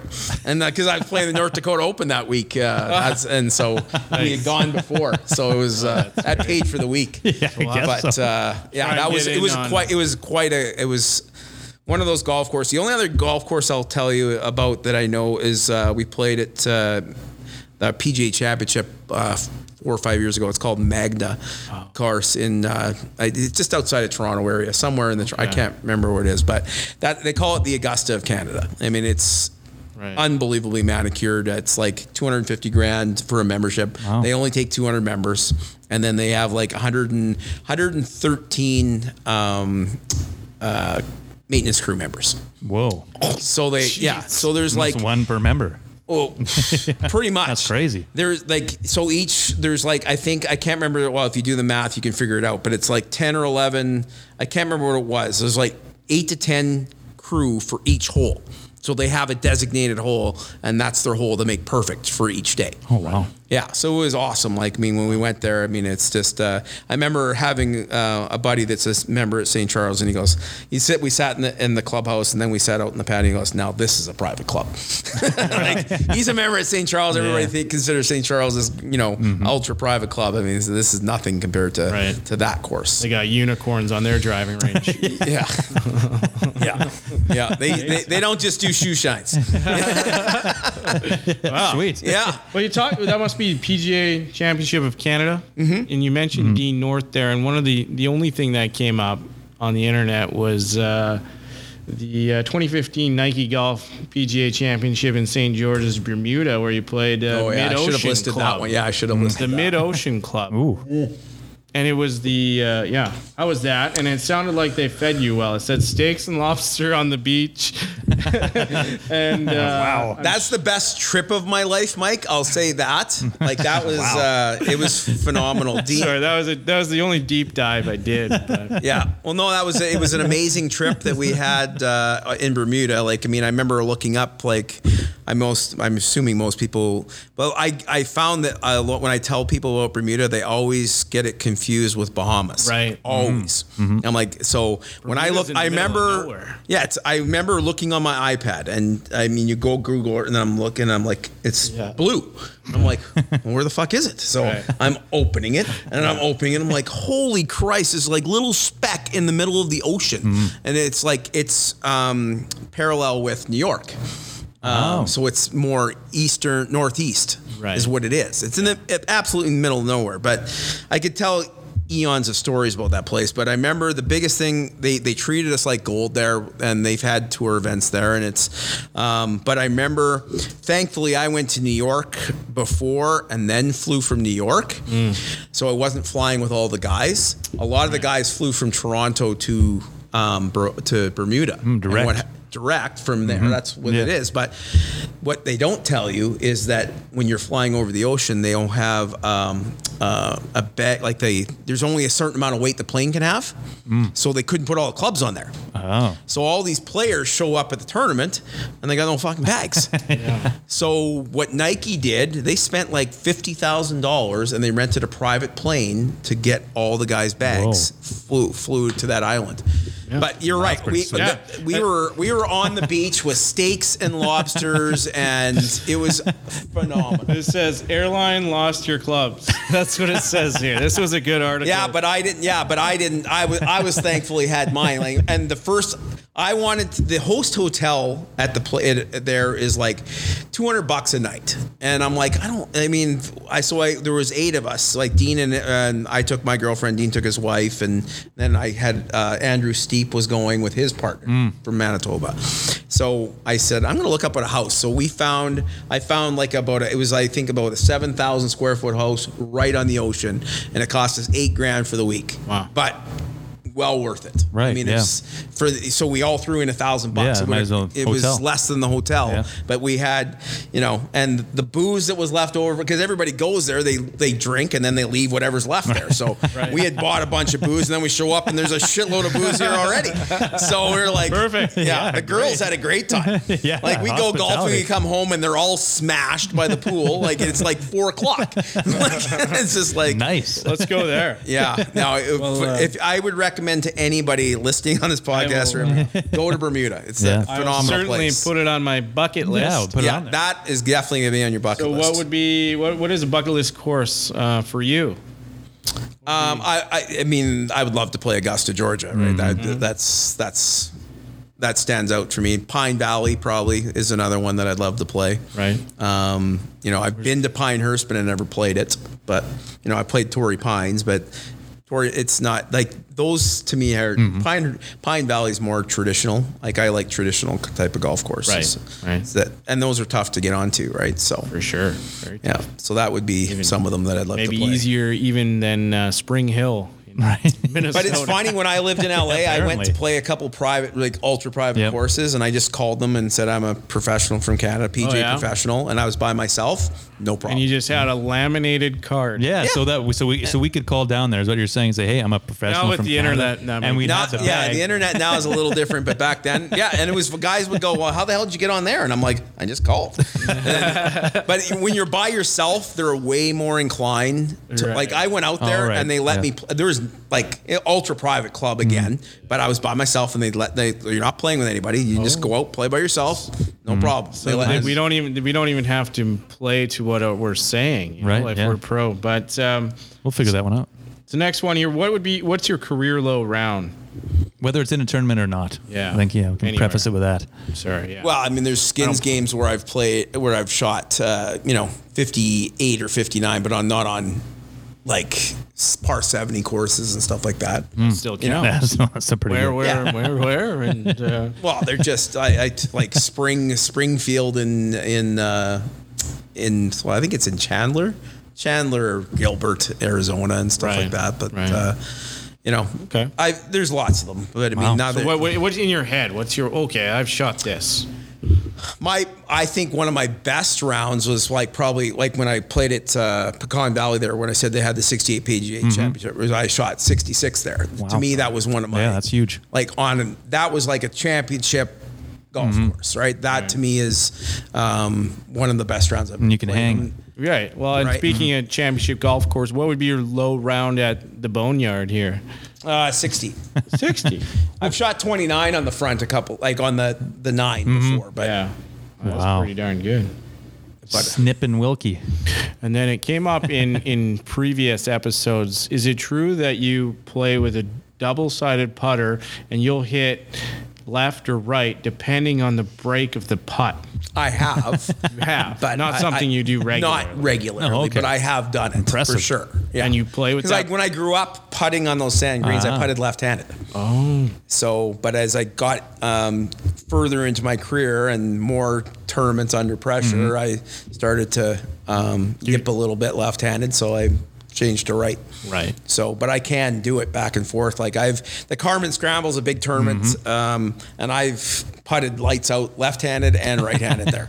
like one tournament, I putted and I made you- everything left-handed. Can you shoot left-handed? Like play, I like can, hit a but I- driver and hit Oh irons? yeah, and, yeah. But I'm not gonna like I. No.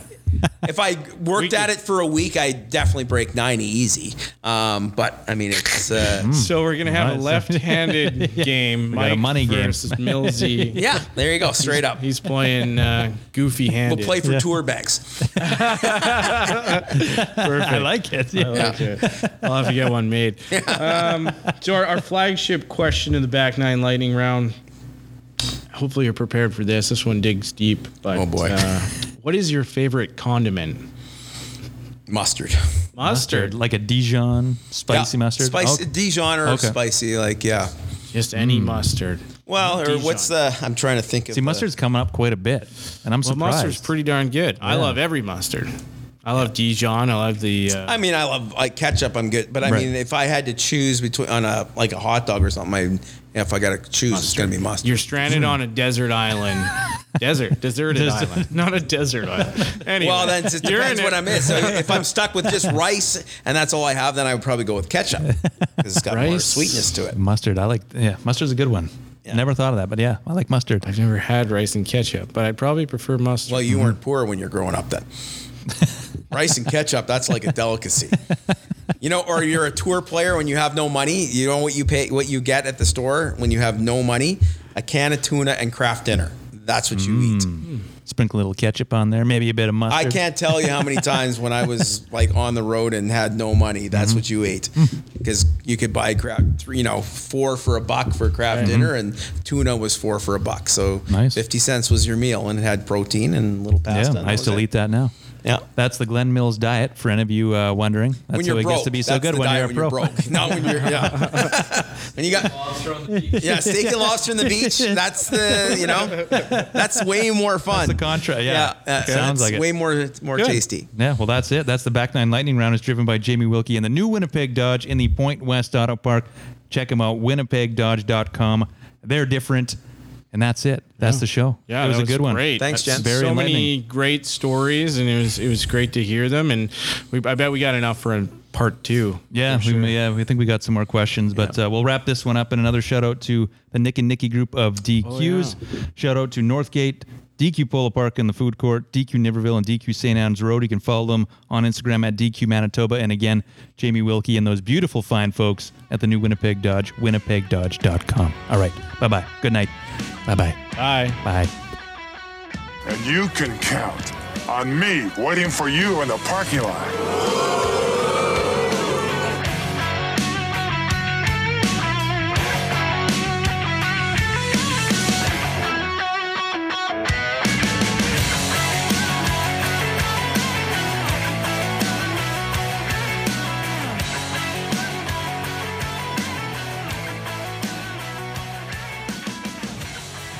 You're late for your tee time, as per usual.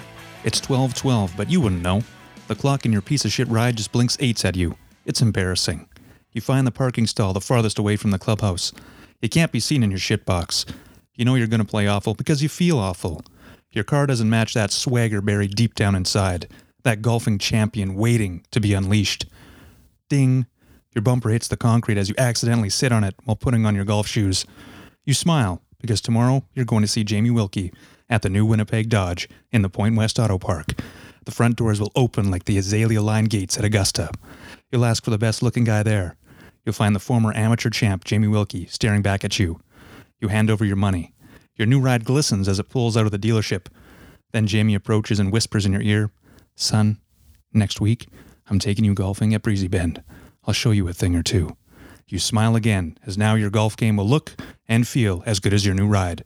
Improve your ride and your drive with Jamie Wilkie at the new Winnipeg Dodge in the Pointe West Auto Park. WinnipegDodge.com. JR, we have a lot of fun on this podcast, but I want to take a second to talk about something that has affected me personally. Every year, millions of Canadians suffer from brain freeze. It can happen to anyone. It's a hot summer day. You're aggressively enjoying a DQ cool treat, a blizzard, a dilly bar, or a variety of personalized ice cream cakes, and whammo, brain freeze. It hits you like a triple bogey. The good news is you can enjoy these delicious treats in a moderately sized bite. So get over to any Nick and Nikki's group of DQs and enjoy some DQ treats safely. DQ Northgate on McPhillips, DQ Polo Park in food in the food court, DQ Niverville, and DQ St. Anne's Road.